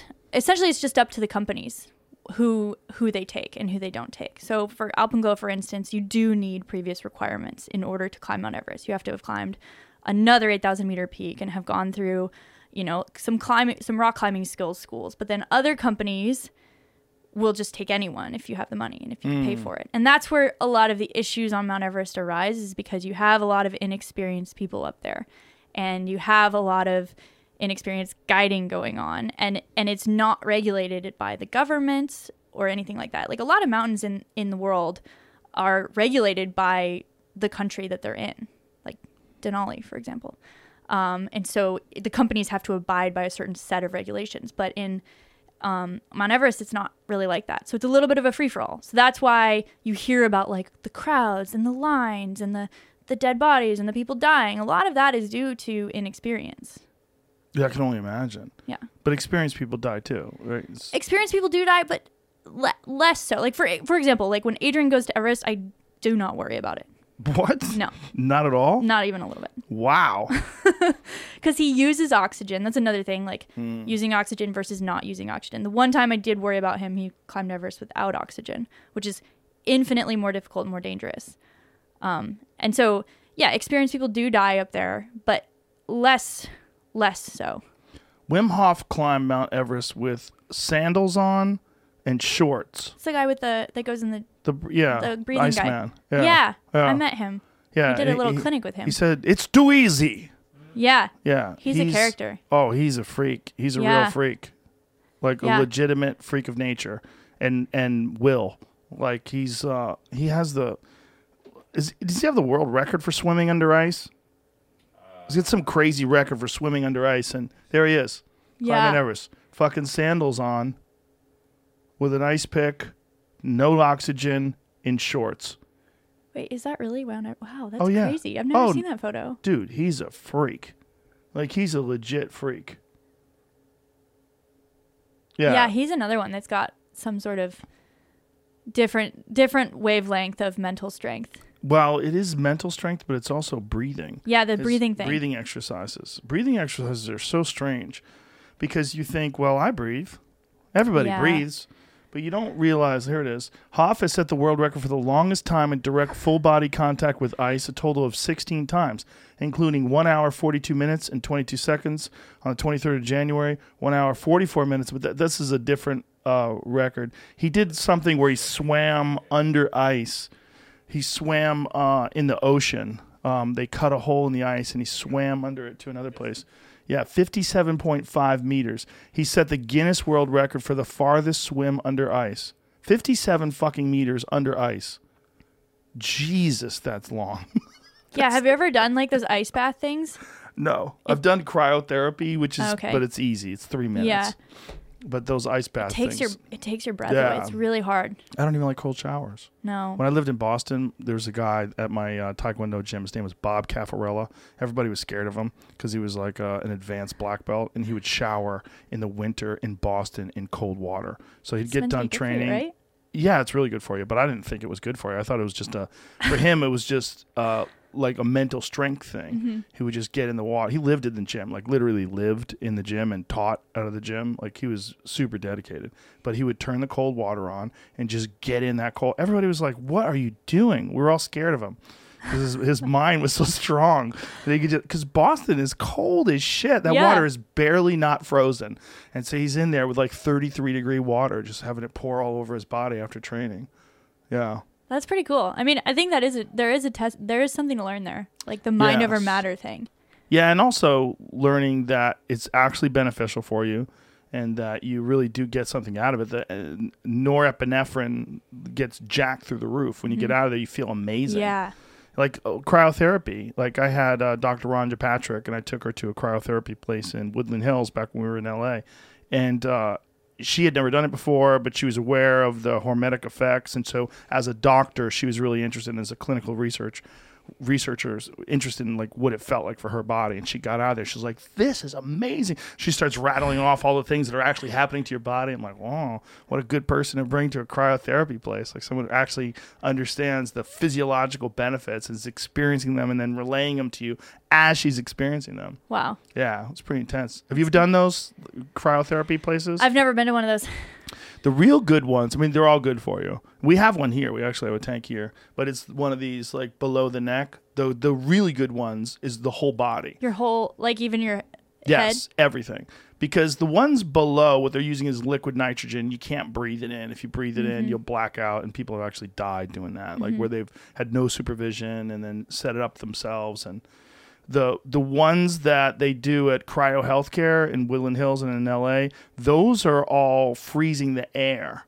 So they're using the liquid nitrogen to freeze the air and get the air down to 250 degrees below zero. And then they pump this freezing cold air in the room and you could breathe it in.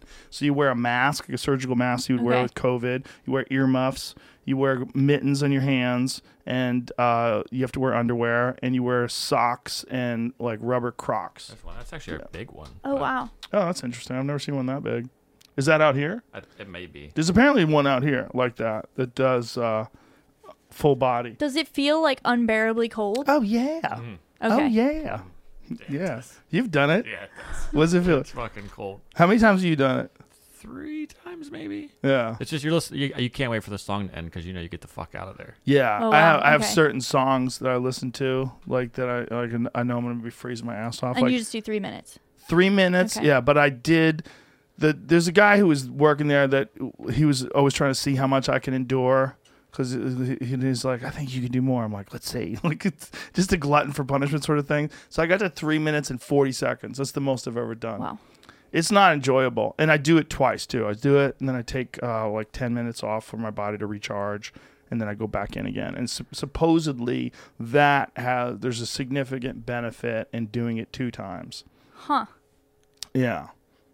Do you do it like before training or No. after training, or is it? I do it after addition- training, okay. but you really should put a, a large uh, buffer just for the, the like to there's there's a great benefit in your body being heated up and your body's natural healing and recovering. And there's a lot of ben- there's a lot of uh, debate rather as to how much time you should spend uh, like post workout before you get in an ice bath. And that same applies, that same th- thought process applies to cryotherapy.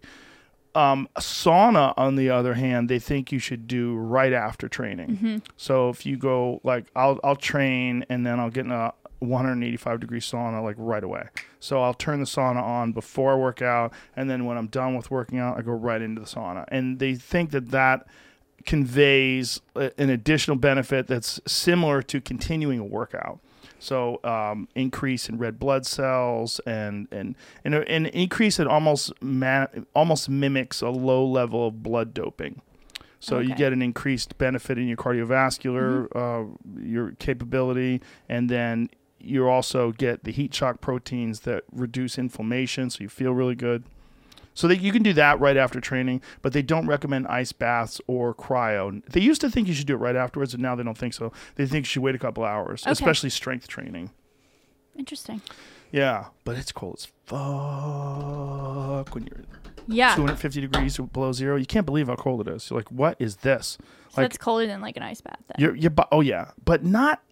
I don't know if it's as uncomfortable. Yeah, because the ice bath thing was Yeah. really cold with Wim Hof. We had to get in it and like sing um, "Twinkle Twinkle Little Star" or something, and then we were like allowed to get out.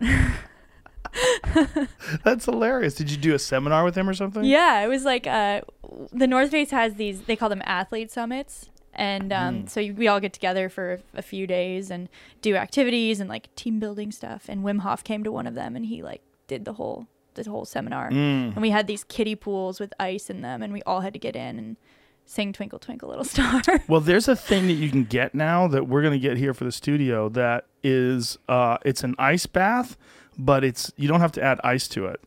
It's a machine, and the machine chills the water right be- right to the point where it would freeze.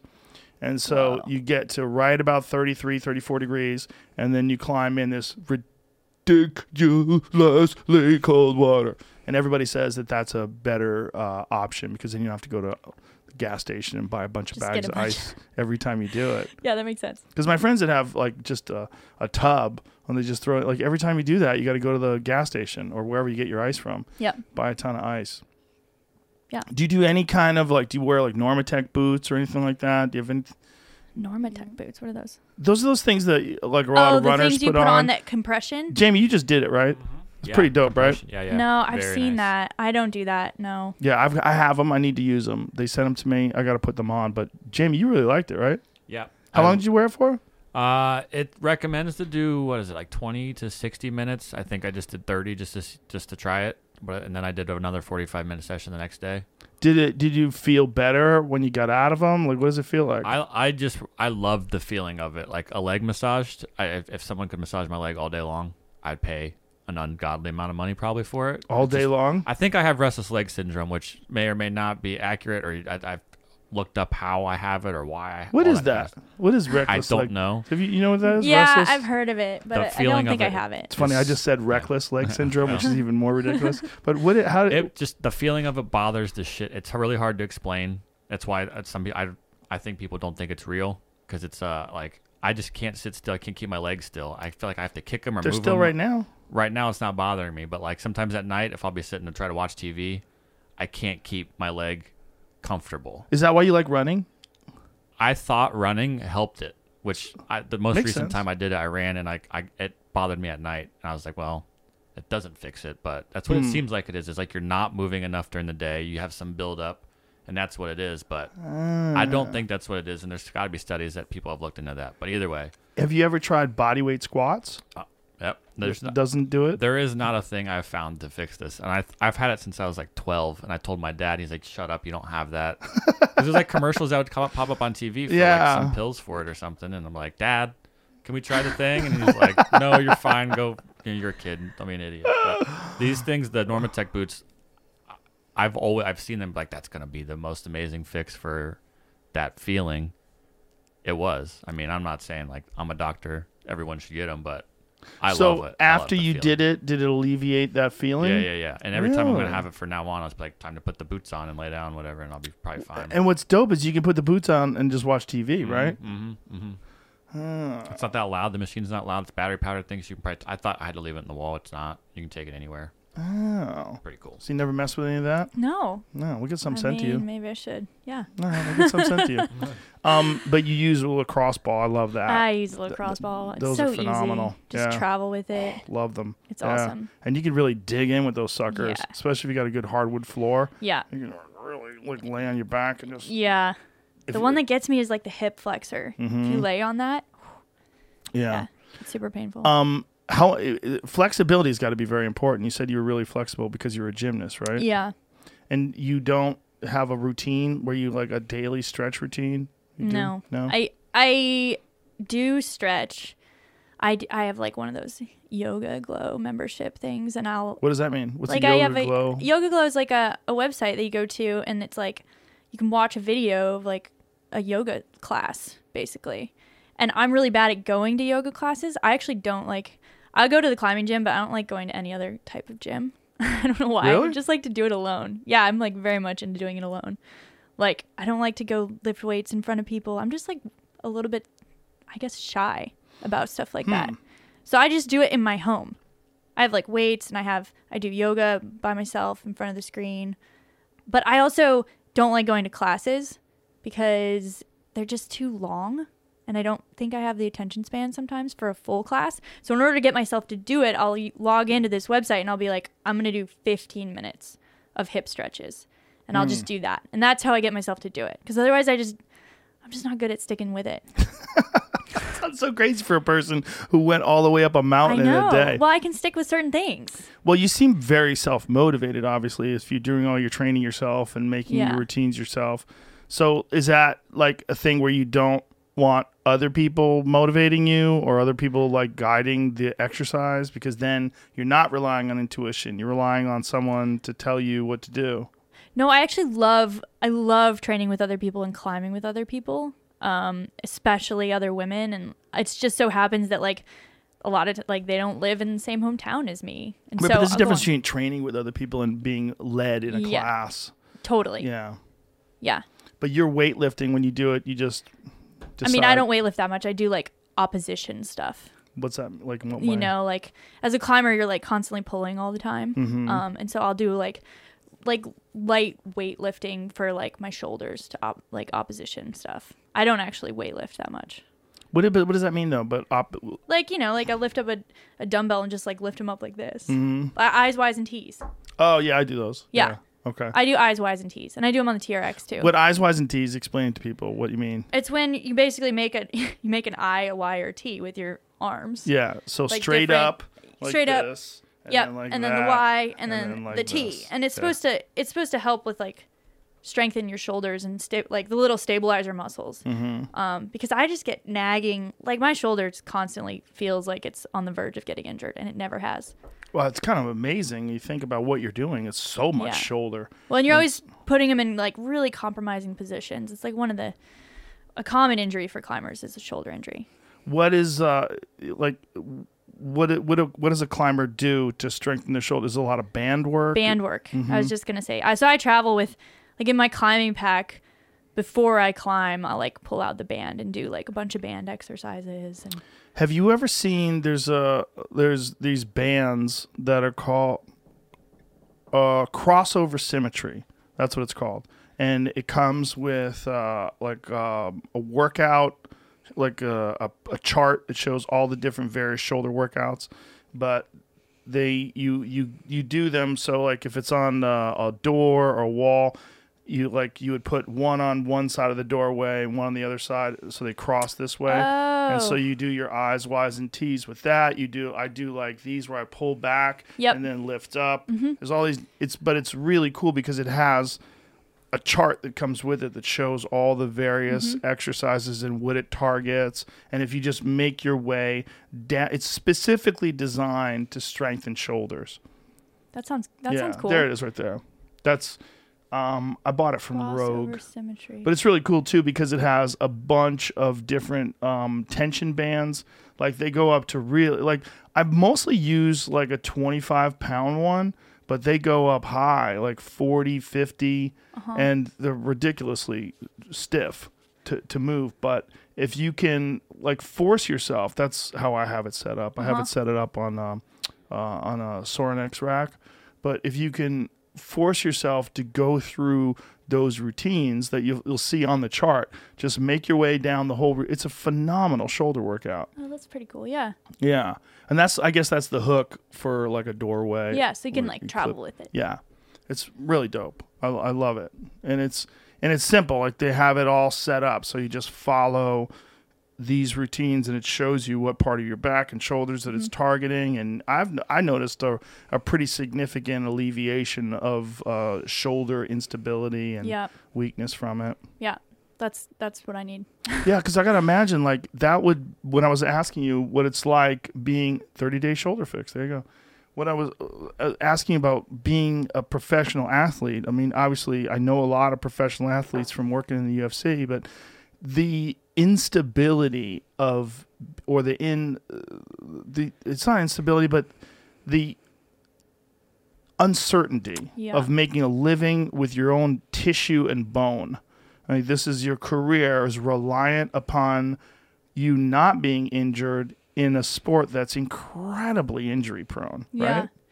Yeah, I think I think it is, and I think as I get older, like I, I'm gonna have to be a lot smarter about how I train, and and um, and it there is a lot of uncertainty. Like I remember when I was younger, in my head, I, that's why I was gonna go be a lawyer, you know. and then also I was like, oh well, once I you know once I decide to have a kid, like then I'll just be, I might just be done, you know. But I think that the way that the job of professional athlete has sort of like morphed into so much more than just performing at your sport. if that makes sense. Like, you know, if you're if you're really actively engaged in social media and if you're a good storyteller and if you're a good speaker, um, there's a lot of other avenues you can take. For instance, like if you do get injured, um, it's also temporary, right?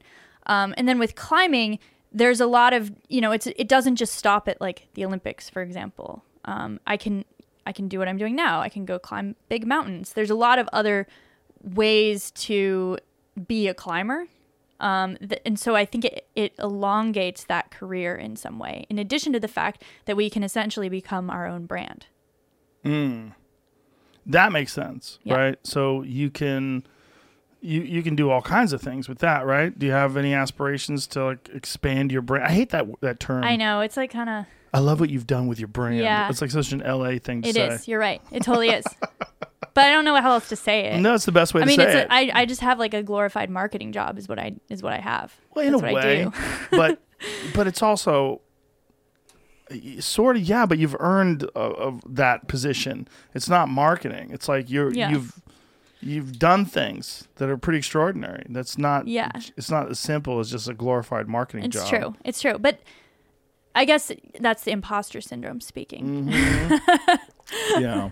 Um, yeah, and I think I do. I have aspirations to like tell my story. I think in an authentic way that people are inspired by and that people can relate to. So, are you thinking about writing a book or a documentary? I mean, I'd love to write a book someday. Um, there is going to be a movie coming out about my whole like process on El Cap and sort of like my um, my journey as a climber, I guess, in the spring. Who's putting that together? my friend Jon Glassberg, who owns a company called Louder Than Eleven, uh, he's the one who's been with me the whole time. He filmed. He's been filming me ever since I started climbing in Yosemite, and he was there the day that I, the day that I did this. And he was also the day you fell and got a Uh-huh. concussion. Oh, so Uh-huh. you have all he has all of it. oh, wow. Yeah, he's got he's got everything from the beginning. God, that's an editing job, huh? Yeah, we actually Ooh. Adrian and I he came to our house a few a few weeks ago and like showed us just like the storyline and it's just like 4 hours of like my life leading up to that moment. So they're definitely Is that weird to you to see? Yeah, it was pretty weird. Cuz he got all this footage. He like went to my parents' house and got all this old footage from my dad, you know, like from the cassette tapes and um just uh, I don't know what they call when they like digitize it all. Mm-hmm. And uh, yeah, so I was watching like all this stuff from when I was a baby to like when I my dad built a climbing wall in my garage and surprised me with it, which I completely forgot that even happened. Wow. And he just like showed it to me, and I was like, oh my gosh, this is it. It was trippy for sure. That's wild. Yeah. So, is he going to do that and try to sell it to Netflix or something along those lines? I mean, yeah, I think that's I think that's like an idea. At this point it's like his first documentary, you know, it's kind of like his his uh like his his baby at this at this point. He's like pretty involved, pretty invested in it. So we'll but you, see where it goes you have to see Dirtbag then. You I have know. to watch that. I can't believe you haven't watched I it. know. St- now that you now that I've I've seen like the cover of the film, I've totally heard of it. I know I know what you're talking about. it's a sad story in a way, Yeah. in a lot of ways, because the Yeah. guys, like the people that were around him, sort of admired him at the same time pitied him. Mm-hmm.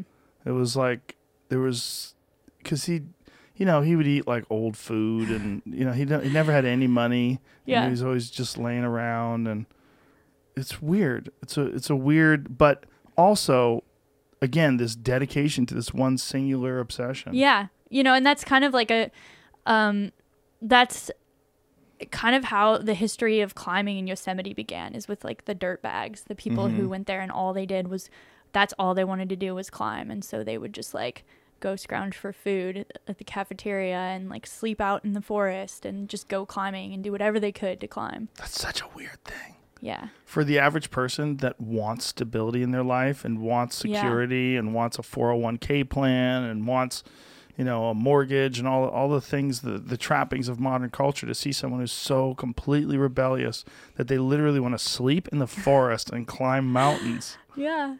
In a way, I th- you know, that's what made them happy. They like figured out what made them happy. But you just got a big smile thinking about that. Yeah. Yeah, because that's romantic to you, right? Yeah, I mean, I'm thinking about it in terms of like how far climbing has come as well, you know. And I think a lot of those Mm. those people um, from back in the day, they were just like they saw themselves as like outcasts of society in a way. Yeah. and I- i think you just as with everything everything changes right? And like with the evolution of climbing like you now have people like me who are like making a living climbing. And you know i do have a mortgage and i'm just like making it work you know? And in a way i often wonder if those people like look at me and and sort of like feel like i've like sold out or like i'm not like core you know if that makes sense oh, because you have sponsors. bec- yeah because i've like I've, I've made it work and I've like worked the system again imposter syndrome but I've like worked the system to, to get to a point where I'm like actually making a living and and uh, managing you know? Um, and it's just an interesting it's an interesting thought. There's like a little bit of like uh, I don't know I feel a little bit sensitive to it like I'm like oh no am I not like Just stay I didn't sleep in the forest enough days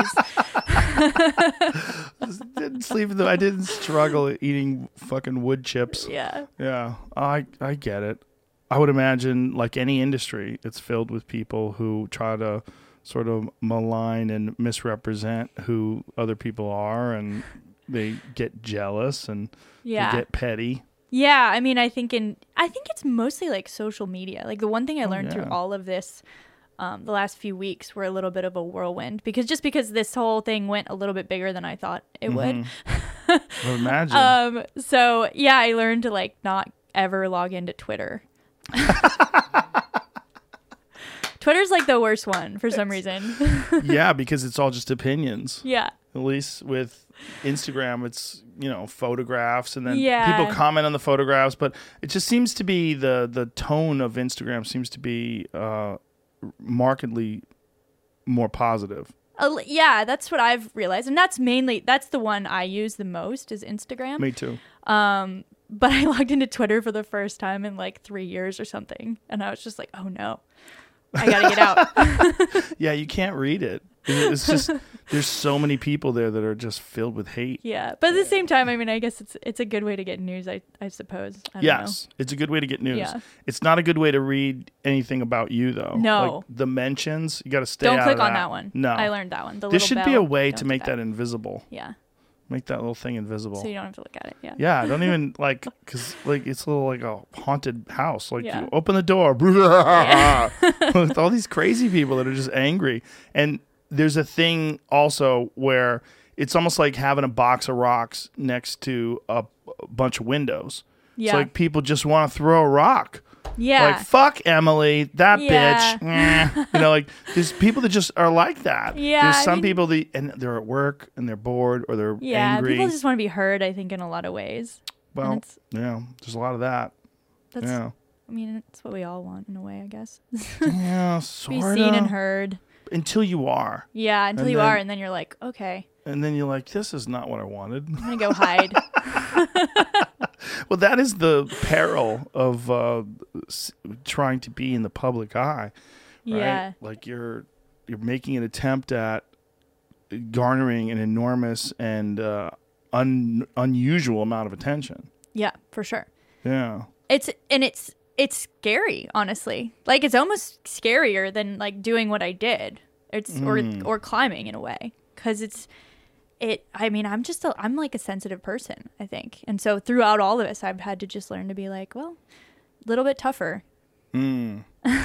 as long as you it doesn't change you right Yeah. it's like that's the the danger that you would be more averse to risk or you would be somehow or another you would change like you know we were talking before the show about hollywood what, like uh, moving out here has made me realize how tainted the, the mm-hmm. entire city is by the desire that people have to be chosen to mm-hmm. be on things, to mm-hmm. be chosen to be on a television show or chosen to be in a movie. And so you become what people want you to be. You Yeah. pretend to be what people are looking for. You shape your opinions and your look and your dress to what you think is going to be more likely to get you success in that world. Mm-hmm. And that is a mind virus that infects the entire city. That the problem with any kind of interaction with people on social media is that you can kind of change how you behave so that you like mitigate the amount of hate you get or you mitigate the amount of jealousy or mm-hmm. mitigate the amount of pettiness and you can it can f- sort of it can fuck up your own journey. You know, like your own. There's there's it's pros and cons. Like don't get me wrong. There's there's definitely some pros in reading criticism. And because you can apply it to yourself and learn whether it's accurate, and also realize like, oh, this is like a person that's like really sad, and they're trying to hurt all these other people. So you can sort of take pity on them, and it gives you a better understanding of just human psychology in mm-hmm. general. But it can also it can also change the way you express yourself. Like you, you could be more guarded, For sure. and that that that can be a problem too because then you you're not as free. And ultimately, we all, we all want to be free to express ourselves. Mm-hmm. We all want to be free to show who we really are. And I think the more you intertwine who you are with other people's ideas and other people's expectations and sort of try to be everything for every person, you kind of water who you are down. Yeah, I would agree with that. I mean, I think yeah, and the more people the more people have eyes on you, the more they're going to have their opinions about who you are or who Well, there was also be. people misrepresenting what you did too. Exactly, which was Yeah. Which was hard for me because so Let's, essentially let's explain. Yeah. Go ahead. Explain that. So essentially, uh, one news article, I think it was like, I don't know how it happened, but essentially like the domino effect of like someone changed the wording of the of what I did um, and said that I was the first woman to free climb El Cap in a day, which is a a gross misunderstanding because the first person to free climb El Cap in a day was a woman and her name is Lynn Hill and she did it in 1994 and in climbing that is like one of the most historic groundbreaking achievements in climbing's history. Like Lynn Hill is an absolute legend that everyone knows who she is, and so you know, it, it- in a way, like I got accused of like erasing history by like claiming to be the Through no fault woman. of your own. No, You did nothing. I didn't do anything. I but I I did. I, I tried really hard to correct it. Um, but for me, it was it was a little bit mortifying because I. I I grew up in the same town as Lynn. Like I was brought in I knew her like growing up and she was an absolute hero of mine. And I knew of her achievement as like this was there's not that many sporting achievements that are that groundbreaking and that pioneering that are like owned by a woman. Like she did this before any human thought it was possible and it and for me like coming into climbing as a 10-year-old, I recognized that immediately and saw climbing as a space for women and a space where women could really excel. And so I, you know, free climb managing to free climb El Cap in a day for me was personally very important, but it also I just felt so much pride because like I got to kind of do something that Lynn did 26 years ago. That's so rad. And then all of these stories came out saying that I was the first woman. So it was just kind of me being like, "Oh no, like I didn't I didn't do that. I I did I don't want it to be this way." Um, and thankfully I like know her and I got to call her and be like, "I'm so sorry." And she didn't really care at all, obviously. Well, it's just, but we should be really clear. It's nothing you said. It's No, I didn't the way it. the editors decided to phrase it. Yeah. And I think it's just like um yeah, it's just the way that media works sometimes. Like they basically changed the heading of like that I f- was the first woman to free climb Golden Gate to They just did a, a, I a free shitty job of yeah. res- researching it. yeah. And so you were the first woman to free climb Golden Gate In a day. in a day, Yeah. which is a really difficult path. Yeah. It's a difficult path. Um, Lynn free climbed the nose, which is a different route.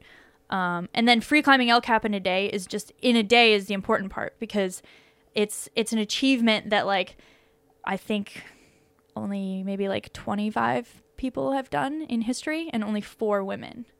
And it's something it's like the epitome of like big wall free climbing. So the hate that you got was unfortunate and uh, misguided. Like Yeah, it- it's I mean- just but people do that when someone achieves something remarkable.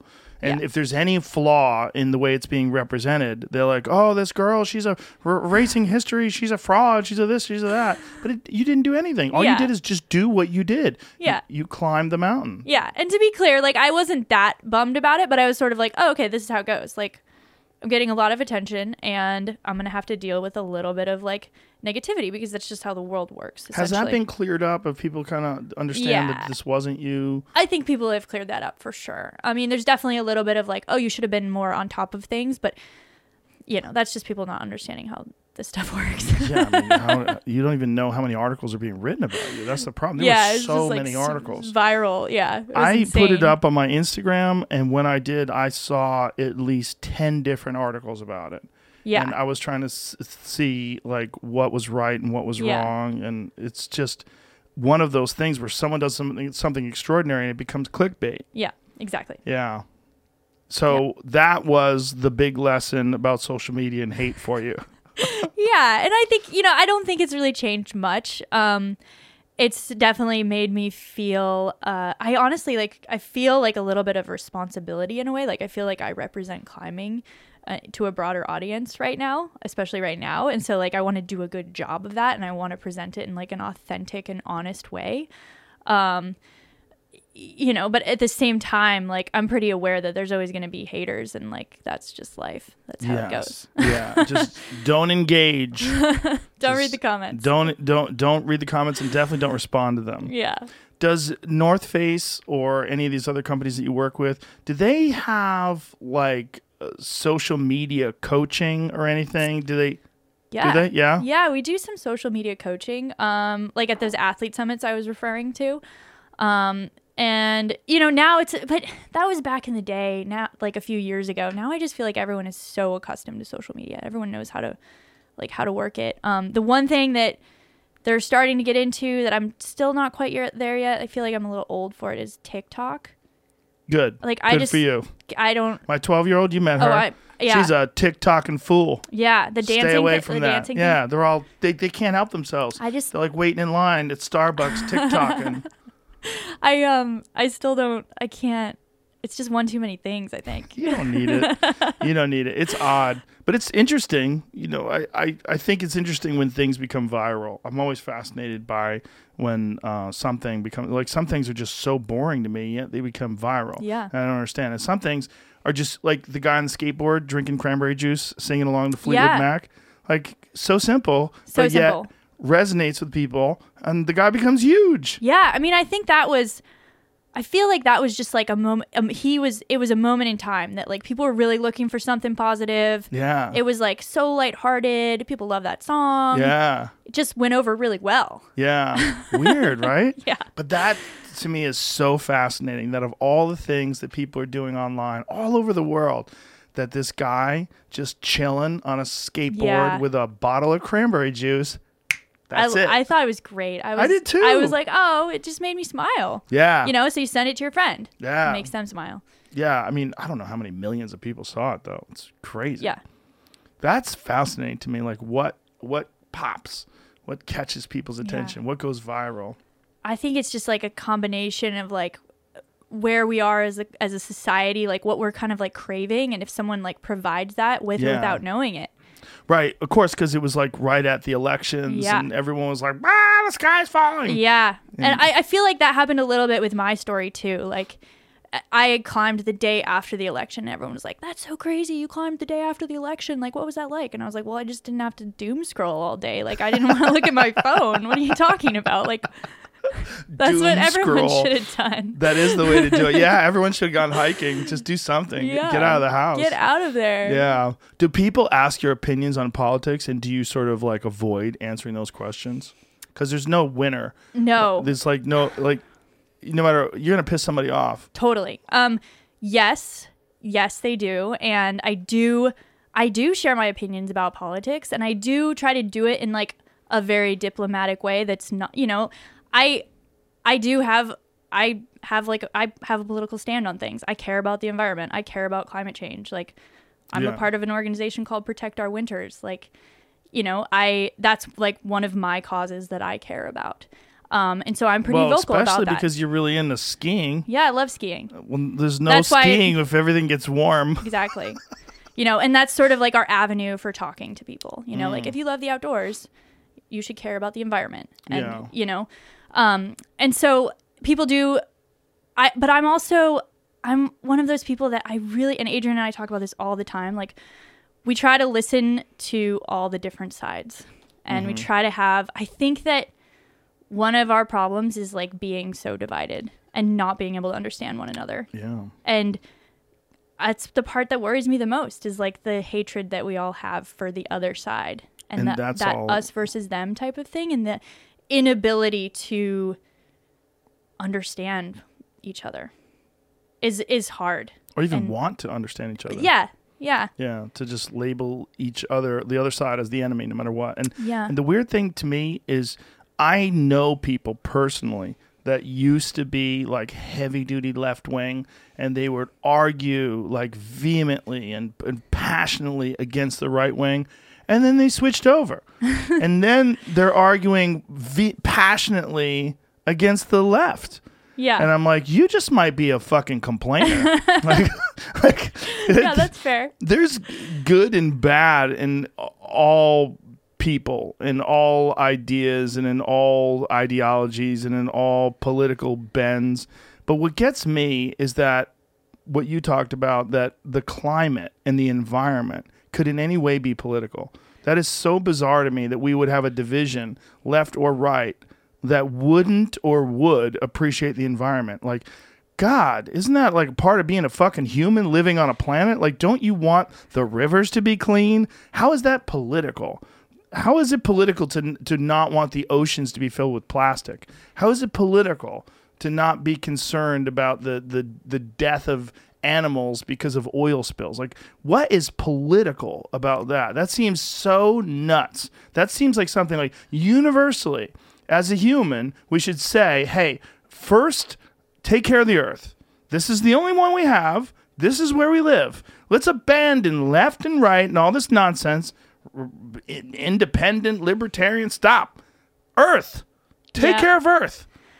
Yeah, and I mean, I think a lot of it, obviously, a lot of it has to do with money. A lot of it has to do with where we get our energy from and who's in charge there. And I think I think one of the biggest things I think a lot of people don't appreciate the earth is is what I'm saying. Like I think a lot of people don't have the opportunity to go outside and They go on definitely a don't hike like you do. and and and to appreciate the world in the same in the same way that I've been able to to do so or, or you have. Um so I think you know one of the important things is to is to show people what like nature has to offer, like what being outside has to offer, like the outdoors, how much it can contribute to and benefit your life. And then once you show people that, then they'll start to care about it. Because if they don't get to experience it, then they go they don't care about it. And I think there are a lot of people out there that are pretty um isolated from the outdoor experience. You know, they live in inner cities. They don't have access to the outdoors in the same way that we do. They choose to just play video games in their in their spare time, whatever that may be. Um, I think, and and that's one of my like goals in climbing, I guess, is to make it more accessible to people. Let them experience it, experience what it does, and then they'll start to care about the places that are outdoors, and they'll want to protect them. That's a great desire to educate people. I think it's titanically bizarre that we have a term that we call outdoors. What do you mean? It's strange that we have a thing like outdoors. It's outdoors. Like yeah. we, indoors is normal. Yeah. Outdoors, it's the earth. yeah. It's it's nature. But in our our mind, we're like, oh, outdoors. Like, what do you mean out? Well, no, it's nature, the earth. Like we're so accustomed to being inside a Yeah. building Yeah. that we think of everything outside of buildings as outdoors. yeah. Like it's a weird term. Like Yeah. indoors should be what's bizarre. Yeah, agreed. And outdoors is seen as like this really extreme. I think we sh- we need to kind of like get away from like the idea that outdoors is like so extreme and it's like for people who like It's a weird do what I do. Like going outside is something that's super normal and we should all be doing it more. It should be a yeah. You do do it a lot, and Yeah. it's amazing and it's great. But the the expression outdoors is a weird expression. yeah, I agree. It's just like it's assuming that everyone is constantly protected by a house and a shelter. Yeah. And when you go outside of the shelter, like, oh my goodness, you're outdoors, you're out there. ri-" No, that is the real life. That is the real earth. Yeah. That's the real nature. This is where everything else lives except us. Yeah. And we're like going outdoors. It's a strange. Oh, I love the outdoors. Oh, you love? You mean you love nature? no, the outdoors. Uh, nature. You mean woods and wilderness? That's what you mean. Well, I like to call it outdoors. Like, that's a strange, right? It's a very strange yeah, expression. Now that you mention it, it is it is weird. it's one of those strange things that you just get accustomed to and you Yeah. forget how bizarre it is until someone brings it up. It's like one of those things if you got high, you'd think about it and you're like, what? Yeah. What a weird expression. It's a strange expression that's commonplace. yeah, I could see that. Yeah, it's it's that's actually nature. That's what everything's supposed to be living in. Mm-hmm. Everything's supposed to be in the woods and the mountains and the wilderness and lakes and streams and the ocean, and we call it outdoors. I mean, because I think most a lot of people do just spend their time inside. yes. You know, they go from their Yeah. Mm-hmm. home to their work, or maybe not even go to their work anymore. They're just at home. Yeah, well, I, and I think that's one of the reasons why people are so depressed. I think it's, um, I don't think it's a natural environment for any biological creature, and and not for us. Even though we've created these environments and we've we've made them really cool and made some nice houses and you know great big TVs and cool shit to do inside the house.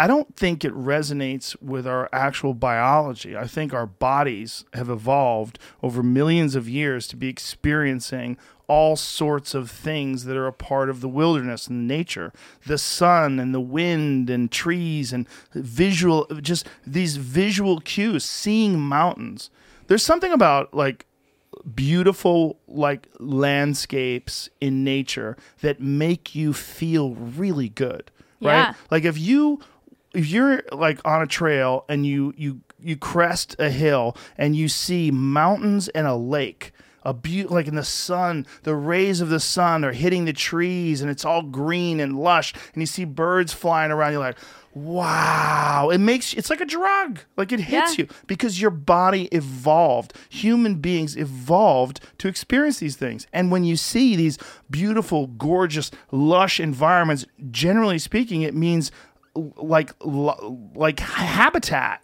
where animals live and where you can find food and where there's going to be fresh clean water that's that lake and all those things there's like these cues that are biologically embedded in our DNA Yeah, agreed.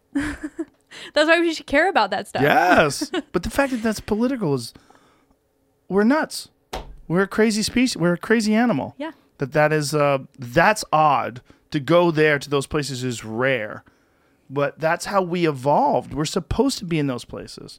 Like that's i really firmly believe it's one of the reasons why people are so detached and they feel so disconnected and so unhappy Yeah. is get if you're in a fucking subway and you take the subway to a, a building and you sit in front of a cubicle staring at a screen and then you get in the subway and you head home and you're in another building you're never around trees. You're never around a river. You're never around eagles and you, you never see a deer walking by you never see those things like I just think your body's deprived of it the same way you would get scurvy if you don't get vitamin C.